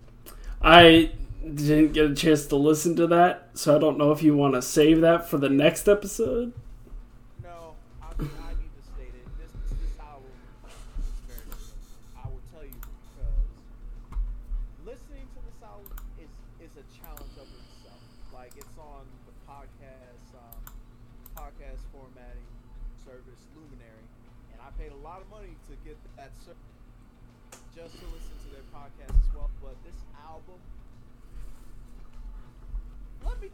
about the good before I get into the bad. Let me talk about what's good. Unlike the first Black Star album, which came out in 1998, Mos Def was a star in that album. This album, Talib Kweli was pulling his weight. With Mos Def, or Yes, Yasiin Bey as he's known now, I think this album is Talib Kweli featuring Mos Def. It, there's the chemistry that they had before. Not really there. And for a Madlib produced project, the beats it's futuristic. It's nice, but I don't think that Mos Def should be on these beats. I don't think it complements his flow because his flow he he sounded very laid back, and I mean I love laid back artists. I love when they have the slow flow. I love Boldy James, and I know Boldy James might put people to sleep sometimes, but this album it made me not hold attention enough in terms of Mos Def. And the worst thing they can have an album that is boring. And the best track that is of note is So Be It. I mean, like, there's only one album track that was really good. And, like, the bars, they were fine. It's, I guess, like,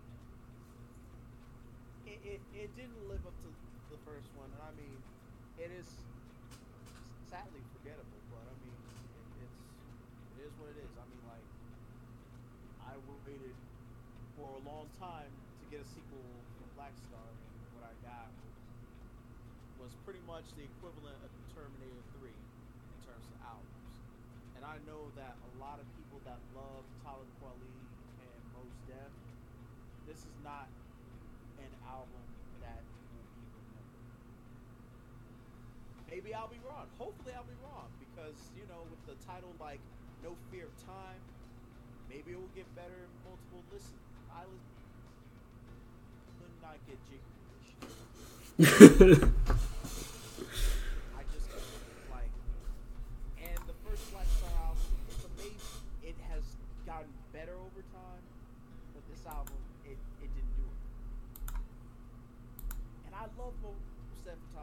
That's that's what hurts. It hurts my heart to say that.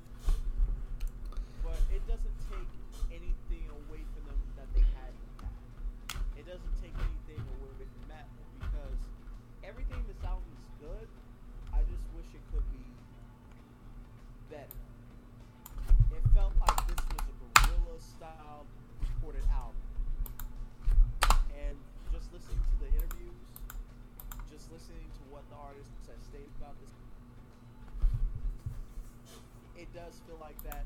And whatever Kanye said about this album, saying it's the greatest album since My Beautiful Dark Twisted Fantasy is a lie. Oh my God, Kanye gotta stop lying. Kanye needs Kanye needs help. Oh,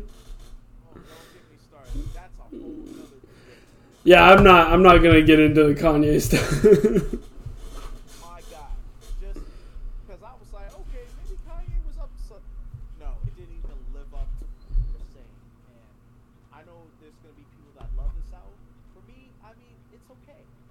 It's it's just okay. It's it's it's at the bottom tier of okay. But I mean, I don't love it.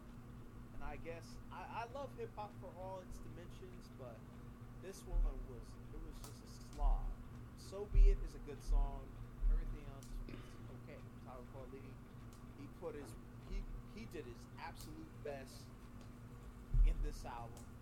Talib Kweli bars are solid. Most steps just dragged this project down. And not even a Black Thought verse can save this album. And Black Thought will always elevate this album, but like, it was just like it's not for me. You know, it does suck that that album's not for you. But you know what is probably for you? Thor. Thor is probably for you. Yes. Uh, we we got our first trailer for Thor: Love and Thunder, and oh boy, does it give us a lot to bite on, and also very little. Uh, I watched this trailer like three times back to back when it dropped, and uh, just from those opening minute, opening seconds of like young Thor running, and you see which, if you didn't know, that's actually one of Chris Hemsworth's sons as young Thor in the opening shots of the trailer. But we see him running through a montage of different armors. We get to see his classic look with the wing, winged helmet and everything. And um, just the vibe that I got from this movie was Thor is definitely going through some kind of I don't know. Can you really say midlife crisis? Like century crisis? I would say a spiritual journey. It seems like he's going through a metamorphosis, trying to figure out his Y- place. in Yeah, where does he fit now?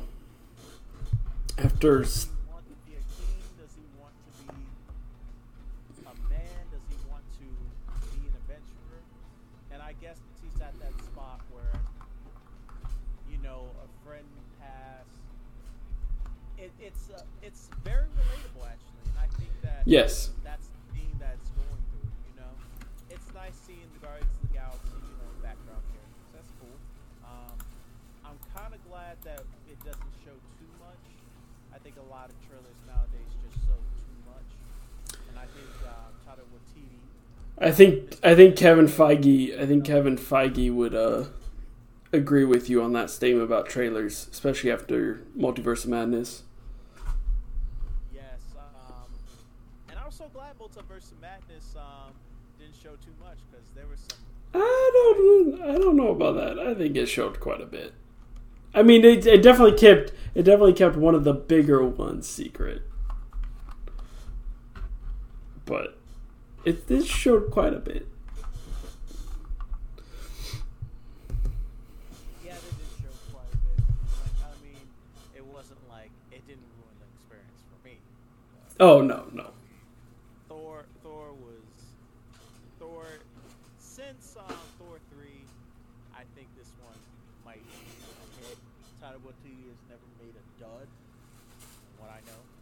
And I mean, as somebody Jojo Rabbit Jojo Rabbit is his best movie. Yeah, Jojo Rabbit. Um, as somebody who who is living out his dreams as a filmmaker, I think that's going to be.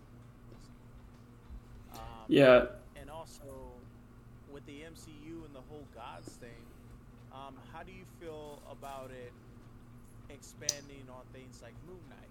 How do you feel um, that everything's connected in terms of that?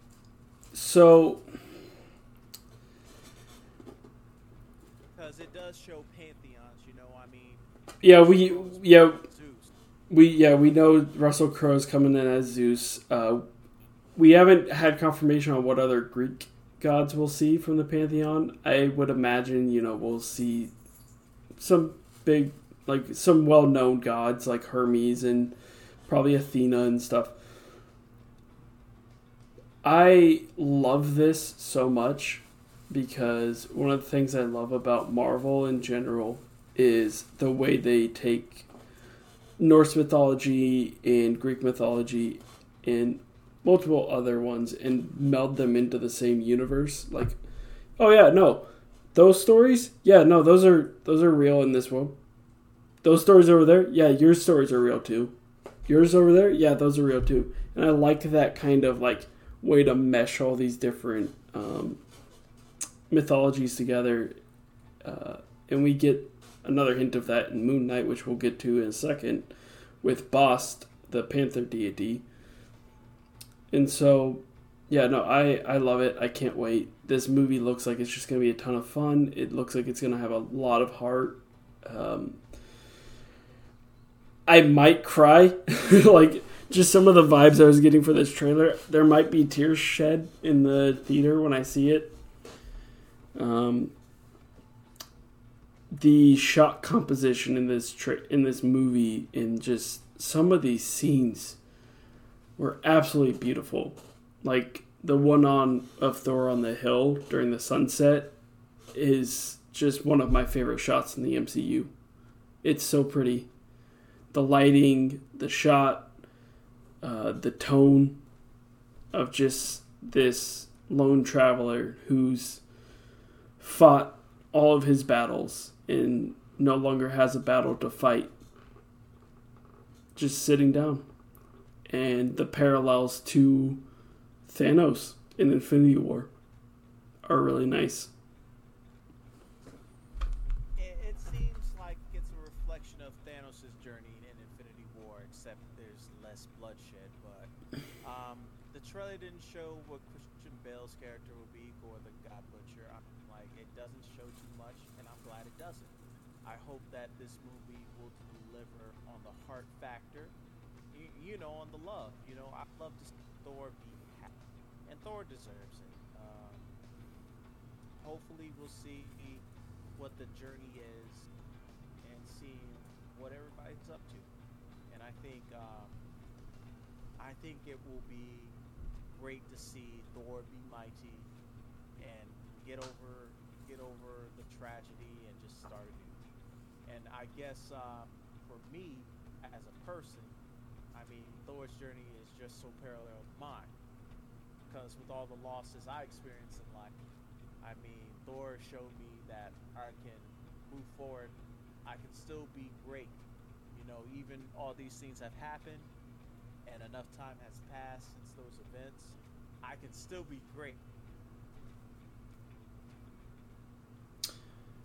Yeah, I I think I think this movie is just That got way too heavy.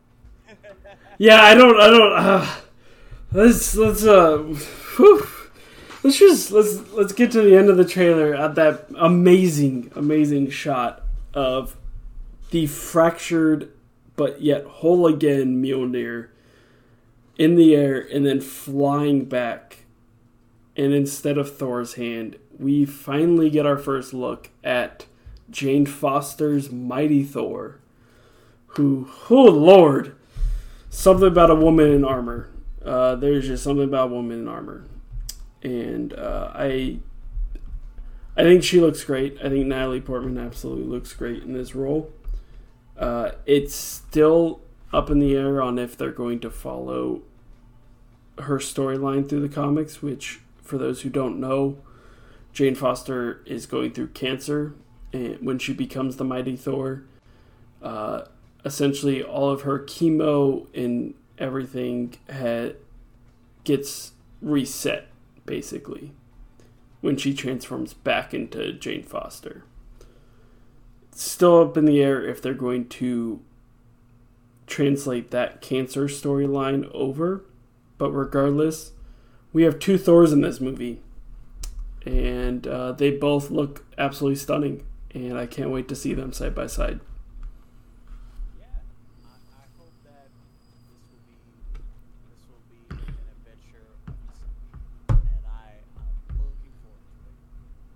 Comes out on my birthday, July 8th. Let's go. Happy birthday to me. Thank you, Taika. Thank you, Taika. yeah, that's going to be that's going to be awesome. And Yeah. Speaking of awesome things, um, The best Disney Plus show.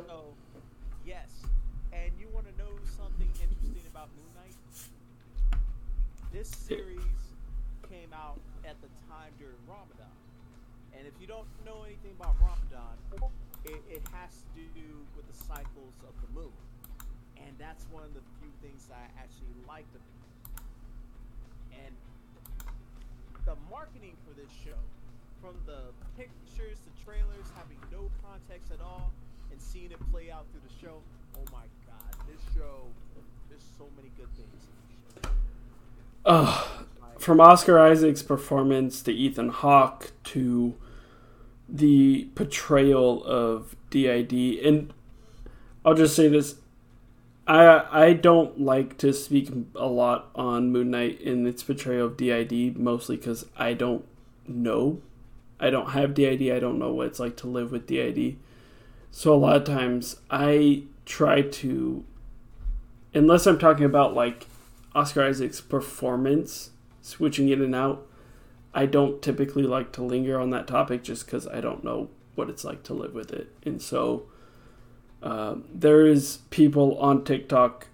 There's a girl on TikTok in particular who has the ID and actually did several TikToks talking about it. Um, I'll have to find her TikTok because I'm going to put it in the podcast podcast description so everybody can go check her out. Um, but she just talks about its portrayal and how well they do portraying DID in the show. So shout out to her.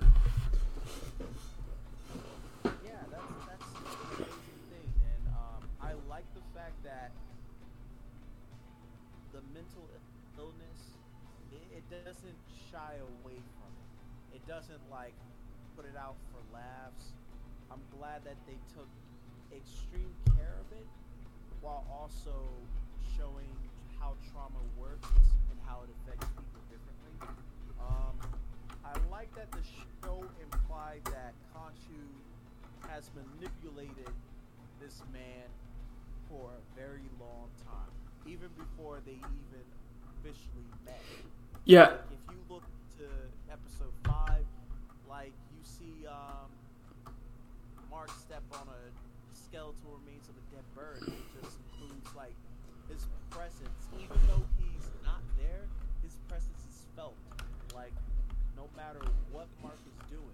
That also brings up the question of like, is Con- was Khonshu there with them manipulating, or has Khonshu manipulated Mark's memories?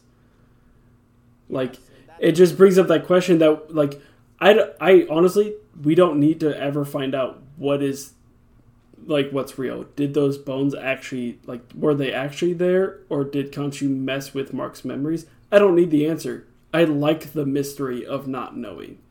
It's part of the fun of speculating Well, outside of Oscar Isaac's performance, um, I really loved uh, Layla. Like, she was like a character that took charge, and I like that aspect of, especially in Phase Four projects, the women of the MCU. May Calamawy Yes. She, she's, she's amazing. Plus that frizzy hair. I don't know. I just love a woman with frizzy hair. She looked great in that armor outfit. Oh she she's the she's the new uh she's the new baddie of the mcu Yes, she is a new baddie of the MCU. I don't know. I don't know. Something about that hair that I don't know. um also the fact that like she got the role of Layla in this show through an Instagram DM. I don't know if you've seen her talk about it in, in interviews, but she's talked about in interviews how like um, the creative direct the director for or yeah creative director of Moon Knight's wife reached out to her through Instagram DMs, and uh, she was like, I don't I don't go on Instagram that well, and I was like, there's a lot of fake people on Instagram saying, hey, I'm this person. And so she sent it over to her agent, and she's like, "Hey, is this real?" And her agent was like, "I don't know." And she went out on the wind, messaged back, and ended up getting the role and getting cast as Layla. That is so dope, man. Because, man, like, sliding through the DMs do, I don't care what nobody says. Sliding through the DMs do work. Yeah, Uh, sometimes you just gotta shoot your shot.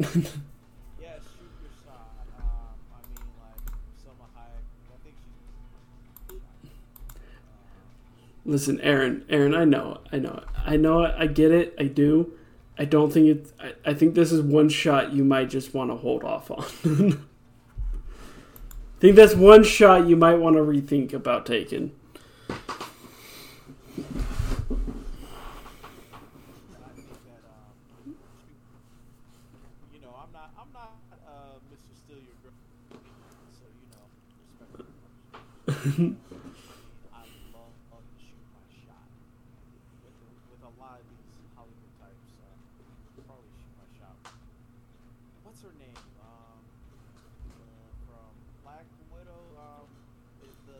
Florence Pugh. Yes, Florence I, Pugh. I, I like the quirky cook show that she has on it. I think that's really nice. Um,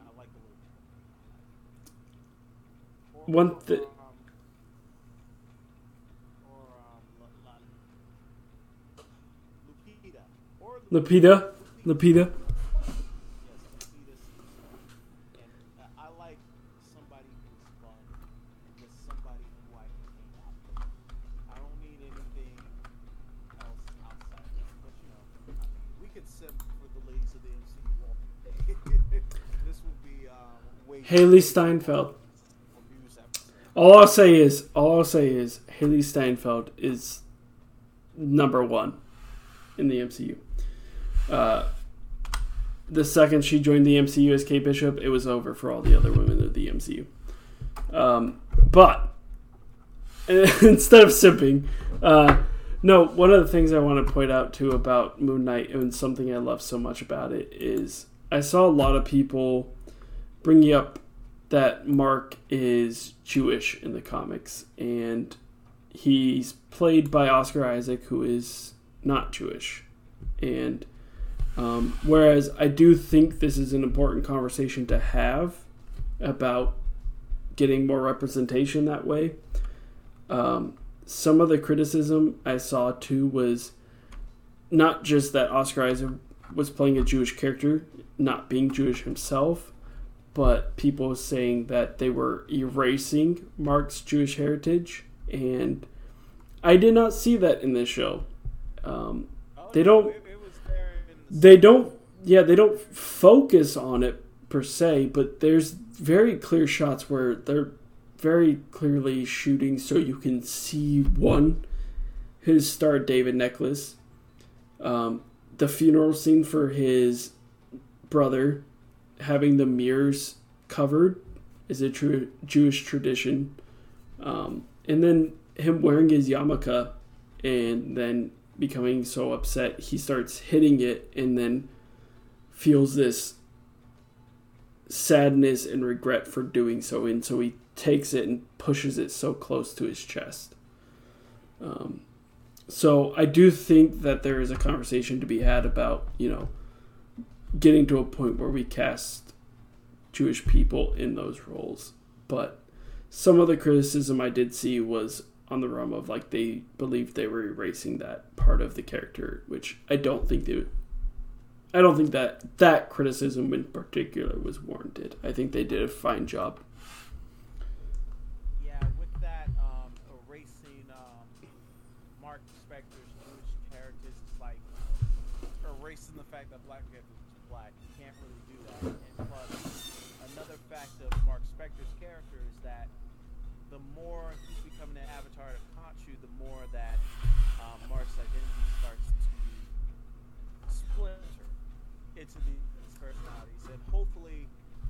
Get more Moon Knight content because it ends with the opportunity to tell more stories, and hopefully, um, we get to see more of that because I, I like the fact that it goes in directions that a lot of these other shows will not take, and it takes risks, and I'm glad it takes risks. Like, like we we hear um, 60s pop music. Um, Egyptian hip hop, Egyptian music at the beginning of an episode. I'm, I'm glad that this show takes the necessary risks to make it great. Yeah, absolutely. Um, I 100% agree that it. Uh, we might be getting more. Uh, I don't know if you saw like there's been a lot of talk because the Marvel account and the Moon Knight account tweeted out this Wednesday catch the series finale, and then that tweet was quickly deleted, and a new one was put up, but this time it said season finale. So like, obviously we don't have confirmation on whether or not we're getting a season two or we're getting possibly a Midnight Suns series or movie, but. Uh,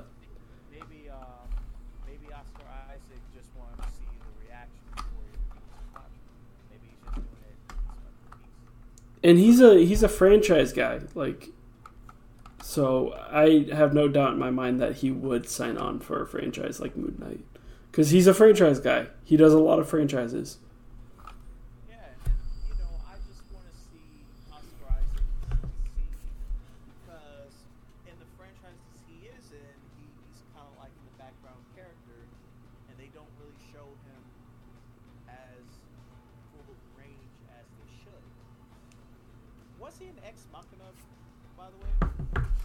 in the movie.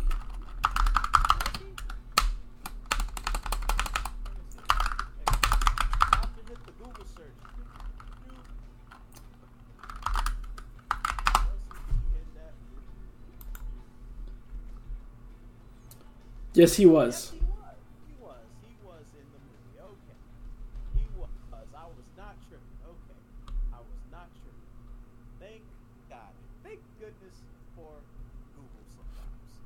Sometimes. Other times, not so much. Uh, but yeah, so I think he does. He again once he shows in this series that like he is one of the best working actors right now.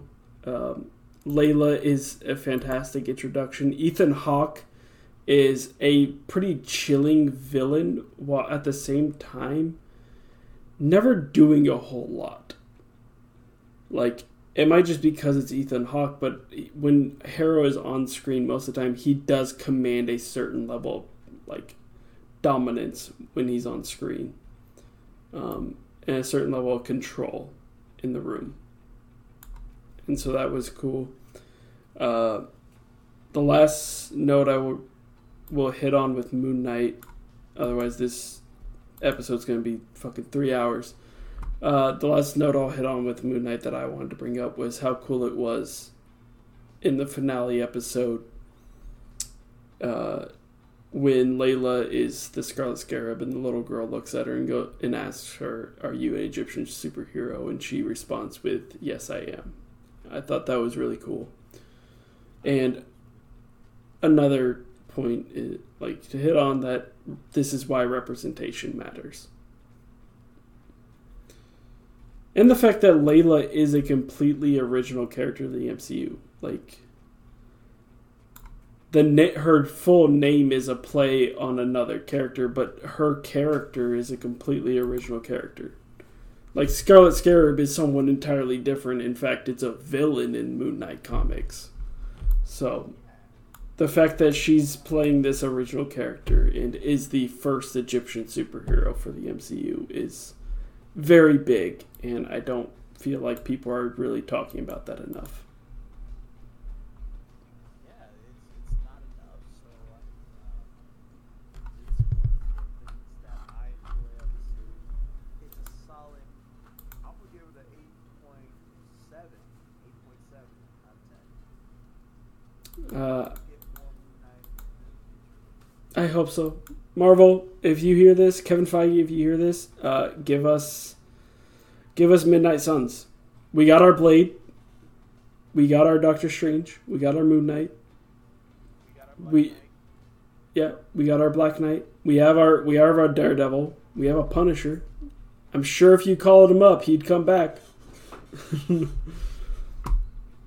um, I would give Moon Knight. I actually already did. Uh, it's my pinned tweet, but I give Moon Knight a nine out of ten. Oh, nine. That's a strong number. Nine is a solid gold plaque for that one. So you know, what? uh, yeah, that it is well deserving of its praise, and the criticisms for the show is so valid too. I think that the series is something to behold, and the way it's shot is pretty good. So I mean, like, watch it if you haven't. Um, enjoy it. And, uh, If you if you haven't watched this and you just listened to us talk about Moon Knight, I'm so sorry for spoiling things and not telling people. I mean, the finale was only last week.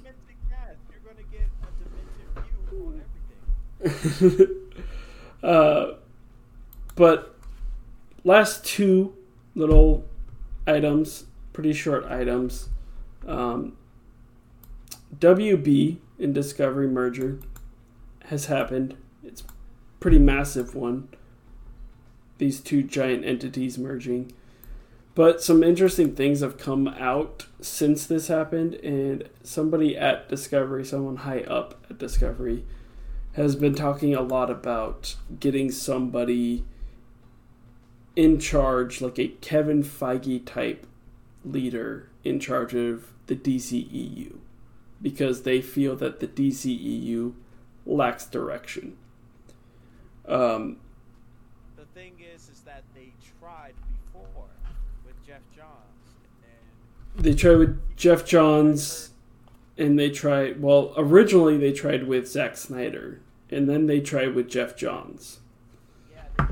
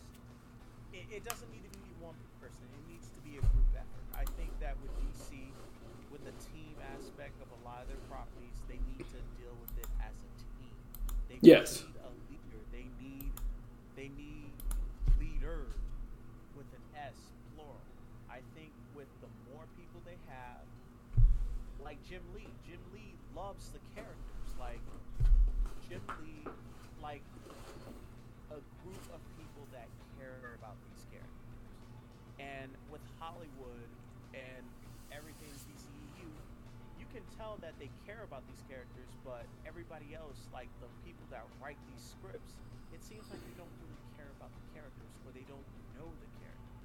They just watch one episode of Superman the Animated Series. Yeah, they pick or like they pick up like, oh, this is a popular run of Wonder Woman. Let's read that and research a little. Like outside of a few DC movies, it just doesn't have the same heart behind them that I think a lot of the MCU films have. Like Shazam is one of my favorite DC movies of recent memory. Uh, the Suicide Squad is currently my favorite DCEU movie but like Birds of Prey, and those are all movies that kind of understand their characters to their core.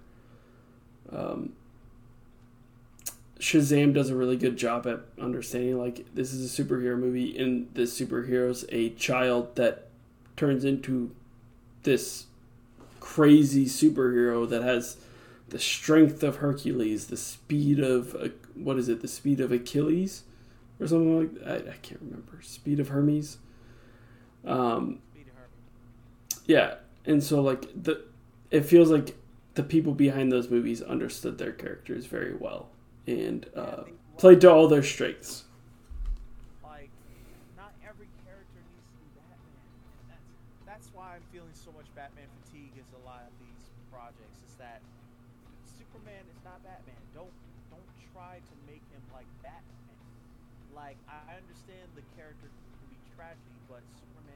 Best of us.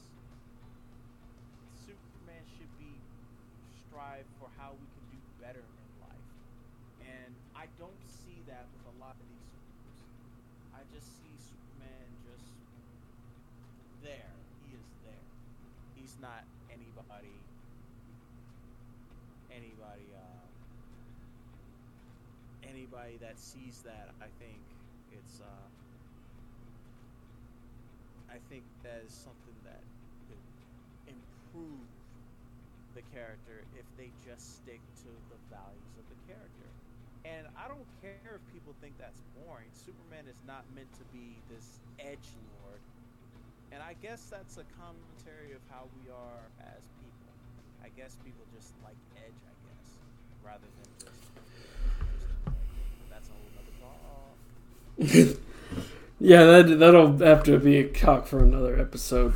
Uh, about trying to appeal to the um, edge lords, but also appeal to like these are comic book characters. So many of them are goofy. Let them be goofy. Um, yeah, like this is a fun medium. Um, like one of my favorite things about MC- the MCU's Phase Four recently is like they've just had fun. I I think I saw somebody on Twitter say the other day, and like people are agreeing with them that like Phase Four lacks some kind of direction and whatever. I'm like, but it has direction. But I don't think I think people are used to it all leading to one singular story where it doesn't feel like that's their game anymore. It feels like we're gonna have these phases, but within the phases, we're telling maybe two different, essentially graphic novels. Like we we've gotten our multiverse story, and we've also gotten our story of these are the new heroes in the world. Because these heroes are no longer with us, we need new heroes, and these are their stories. Like Shang-Chi is arguably the best origin story the MCU has ever gotten. It's a damn near perfect origin story. and it served its purpose. Yeah, you're right. It, it serves its purpose, and that's something that I appreciate with that. Um, hopefully, that DC will come to its own. It just needs not a Kevin Feige, but it needs leaders that care about these Mhm. Not.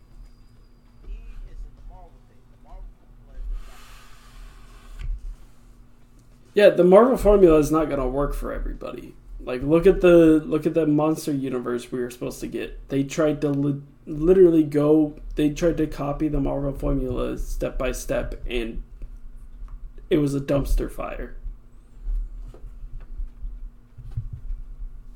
So that's why they need leaders, people that will stop people from writing Superman. Like, like man, let's get people that care about these people, and then just sit them in the room and just talk about it and explains what works, what doesn't work, and Hollywood translate these ideas well. And the animated verse shows that you can. Like, the, the, they all have to, they, they don't all have to be Joker Joker, you know? But, but at least make them fun. Make them, make them so that they're the heroes that because I think that's something that DC forgets that they are heroes, not these um, conflicted people. I understand if they if they if you wanted to make them as people, but don't forget that they're heroes. At the end. Because we need more heroes in this world. Like we need more happy endings. We need more more of the good stuff. And I just made it heavier again. God damn it. um, all I was gonna add before we move on to the last topic was uh, DC. I swear, if you cancel this Zatanna movie, I will find you. I will find you. Do not touch Zatanna. Please. Let her finally be in the limelight like she deserves. She is one of the most powerful characters in DC Comics. Let her be in the limelight for once. Uh, and yeah, that's really all I have left to say on the DC Discovery stuff that we've seen. Just that like stop stop trying to be like Marvel. Don't replicate what Marvel's doing because it's not going to work that way. You have to find what works for you, but first and foremost, you have to understand the characters you're writing for. Yeah. Don't don't make everybody mad. Please don't. And speaking of understanding the characters you are writing for, uh, Netflix is still going forward with Avatar: The Last Airbender as a live-action series. Um, I still have many thoughts about this show. Uh, Avatar is my favorite show of all time, so I am eyeballing this like a hawk because uh, they need to get this right. Otherwise, I will hate Netflix forever. Yes, and also this is the most. So the budget for this, they, they, they put a lot of money into it. Um, I really hope that Avatar Studios respect the characters, but I mean, like, if they don't, I mean, we still have the original series. I'm not going to sweat it. It's a series that is beloved, and I love this series. But at the same time, I am open to change. I'm open to what they're going to do with the characters. Like, they got people that love the series. There's a lot of love behind the series, so I'm not too worried about the details. I'm just worried about execution in terms of the writing. 'Cause I don't, I, I'm not in the writing room. I'm not a part of these people when they write these episodes. Hopefully, the show will respect the source material, but also see it from a fresh perspective. The the thing that gives me a little bit of hope in this show is the first the episode lengths like uh, it's shorter seasons but the episodes are longer and something kind of interesting is even with that like they still have the same amount of time that book one has in it for these episodes. So that gives me a little hope, meaning that, you know, we'll have a good amount of time to tell this, at least season one story. If not even dragging it out a little bit to flesh out some storylines from the original series. Um, but the other big thing that gives me a little bit of hope is the casting for this show. Casting actors to represent each nation. Um, in both Katara and Aang and Zuko. Um, like Daniel Dae Kim is playing our Fire Lord Ozai. Like these casting announcements have been pretty on point so far, and that is for me that is the biggest thing to get down in this show, especially being the second live action iteration of Avatar, um, and coming off of the film that we don't speak about that whitewashed the entire cast, except for your villain, which you made a Middle Eastern man. So that's weird. Um,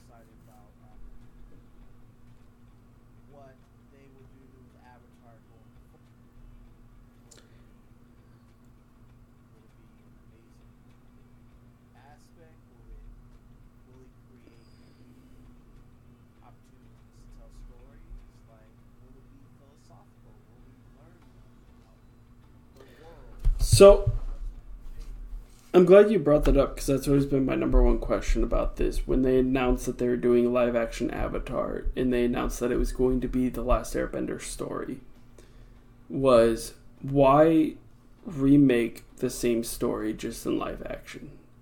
Are you going. Why remake it if you don't add something to it? Like, what are you going to add to this story and make there a reason why you're retelling it? Not just in the live action format, but just retell it in general.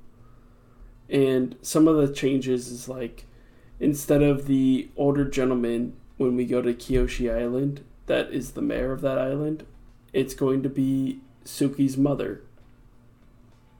So like those kind of changes. Um, casting Azula already when she doesn't show up until the very last final minutes of the season one finale. Like those subtle changes of why are you doing this and is it going to add greater depth to the story that we already know and love? Like there has to be a reason why you retell this story. And if there's not a reason and you don't add anything, you don't expand on the pre-existing material, I feel like it's kind of a waste of money and you should have maybe told a new story. Maybe gone back and told Kyoshi's story or Roku's story or one of the thousands of avatars we've never seen. Um, shit, you could give me a Yang Chen story and I'd be happy. Although I think Kyoshi deserves for her story to be told. Because her stories. The Kyoshi books are brutal. They're brutal. Um, but yeah. Uh, I gotta re-listen to them, but uh, just some of the deaths in the books. Like, um, let me see if I can find one. Particular.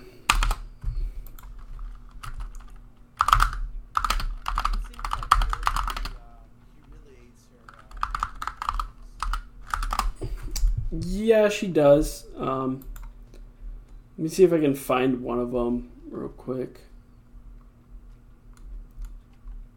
There's one that stuck out to me, but it was in the second book, which I haven't finished.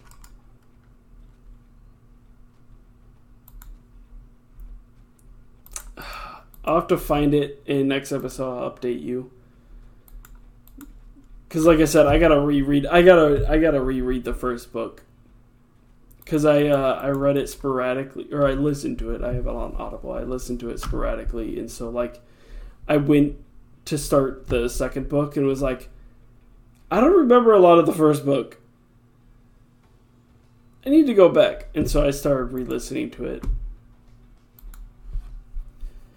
Um, but her story is also like she she's poor. She grows up in the Earth Nation, and she's poor and has to fight for herself all the time. Like she has a pretty brutal upbringing.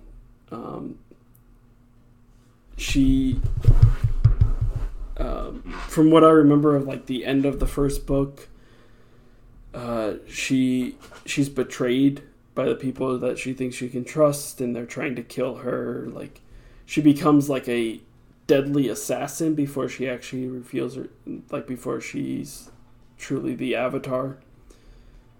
Like she has a pretty brutal backstory and i would uh i would love for her to get her own show.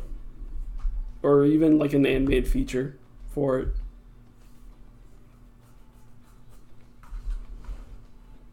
And i mean you cast I, I might mispronounce the actress's name, but you cast Yvonne Chapman, who's in the CW Kung Fu show, and she does fucking amazing work in that show.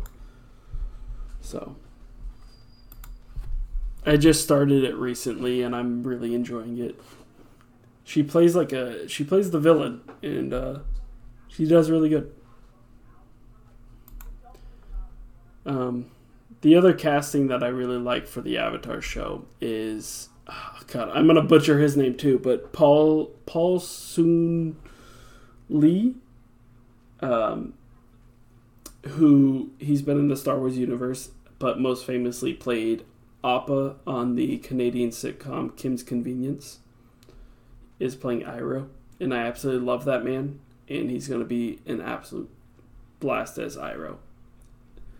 Uh, if you want to get any inkling why they probably picked him for Iroh, watch Kim's Convenience, because that'll explain it.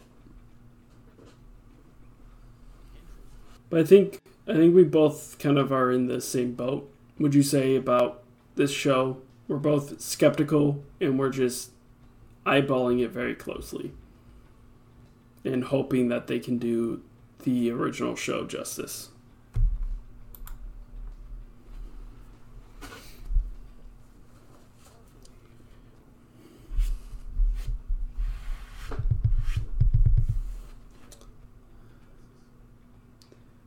But uh, we are running at like two and a half hours on this episode. I'm tired of talking. Um, uh, I'm tired of talking. Until next time, uh, Aaron, what are your closing statements for this episode of Dementicast? Um, just do the right thing and don't be an idiot because you get hit with a Rico truck. Uh, um, yeah, I think for my final statements is we are available on anywhere you get your podcast. We're even available on Audible. Uh, Spotify and Apple have rating systems. Make sure to go over, rate us five stars. It really does help us grow. Uh, you can follow me on Twitter at the Nomad Gamer. It's the same thing across all socials. Um, I'm on Twitch. Uh, eventually, I plan on posting more video versions of the show on YouTube. Um, I'm on TikTok, Instagram, Twitter, all the social media platforms. Follow me there. Um, I have another podcast show called Rewatchcast where we go back and rewatch all of our favorite old shows. Right now, we're doing Arrow. We're going to start posting again after this Saturday, so make sure to follow us there. Um, and you can follow Aaron on Twitter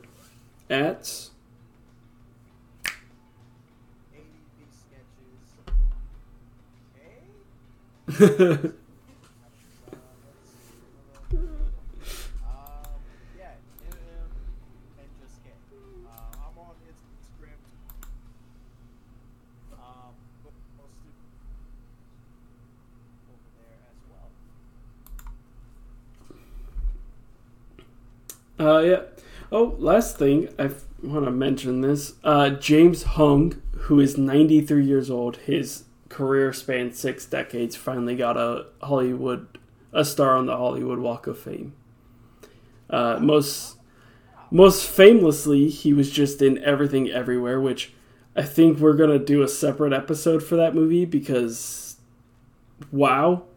But uh, most famous, most recently, he was in that movie, and he's he's an absolute delight in that movie. But oh my god, he's ninety three.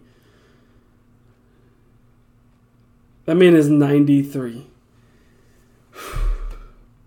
protect, protect James Hong at all costs. But congrats to him on finally getting that award. Oh, Jamie Lee Curtis showed up to celebrate with him, and Daniel Dae Kim. All right, we're getting too sentimental. This show's got to end. It's going on too long. Until next time, I'm your host, the Nomad Gamer. Peace.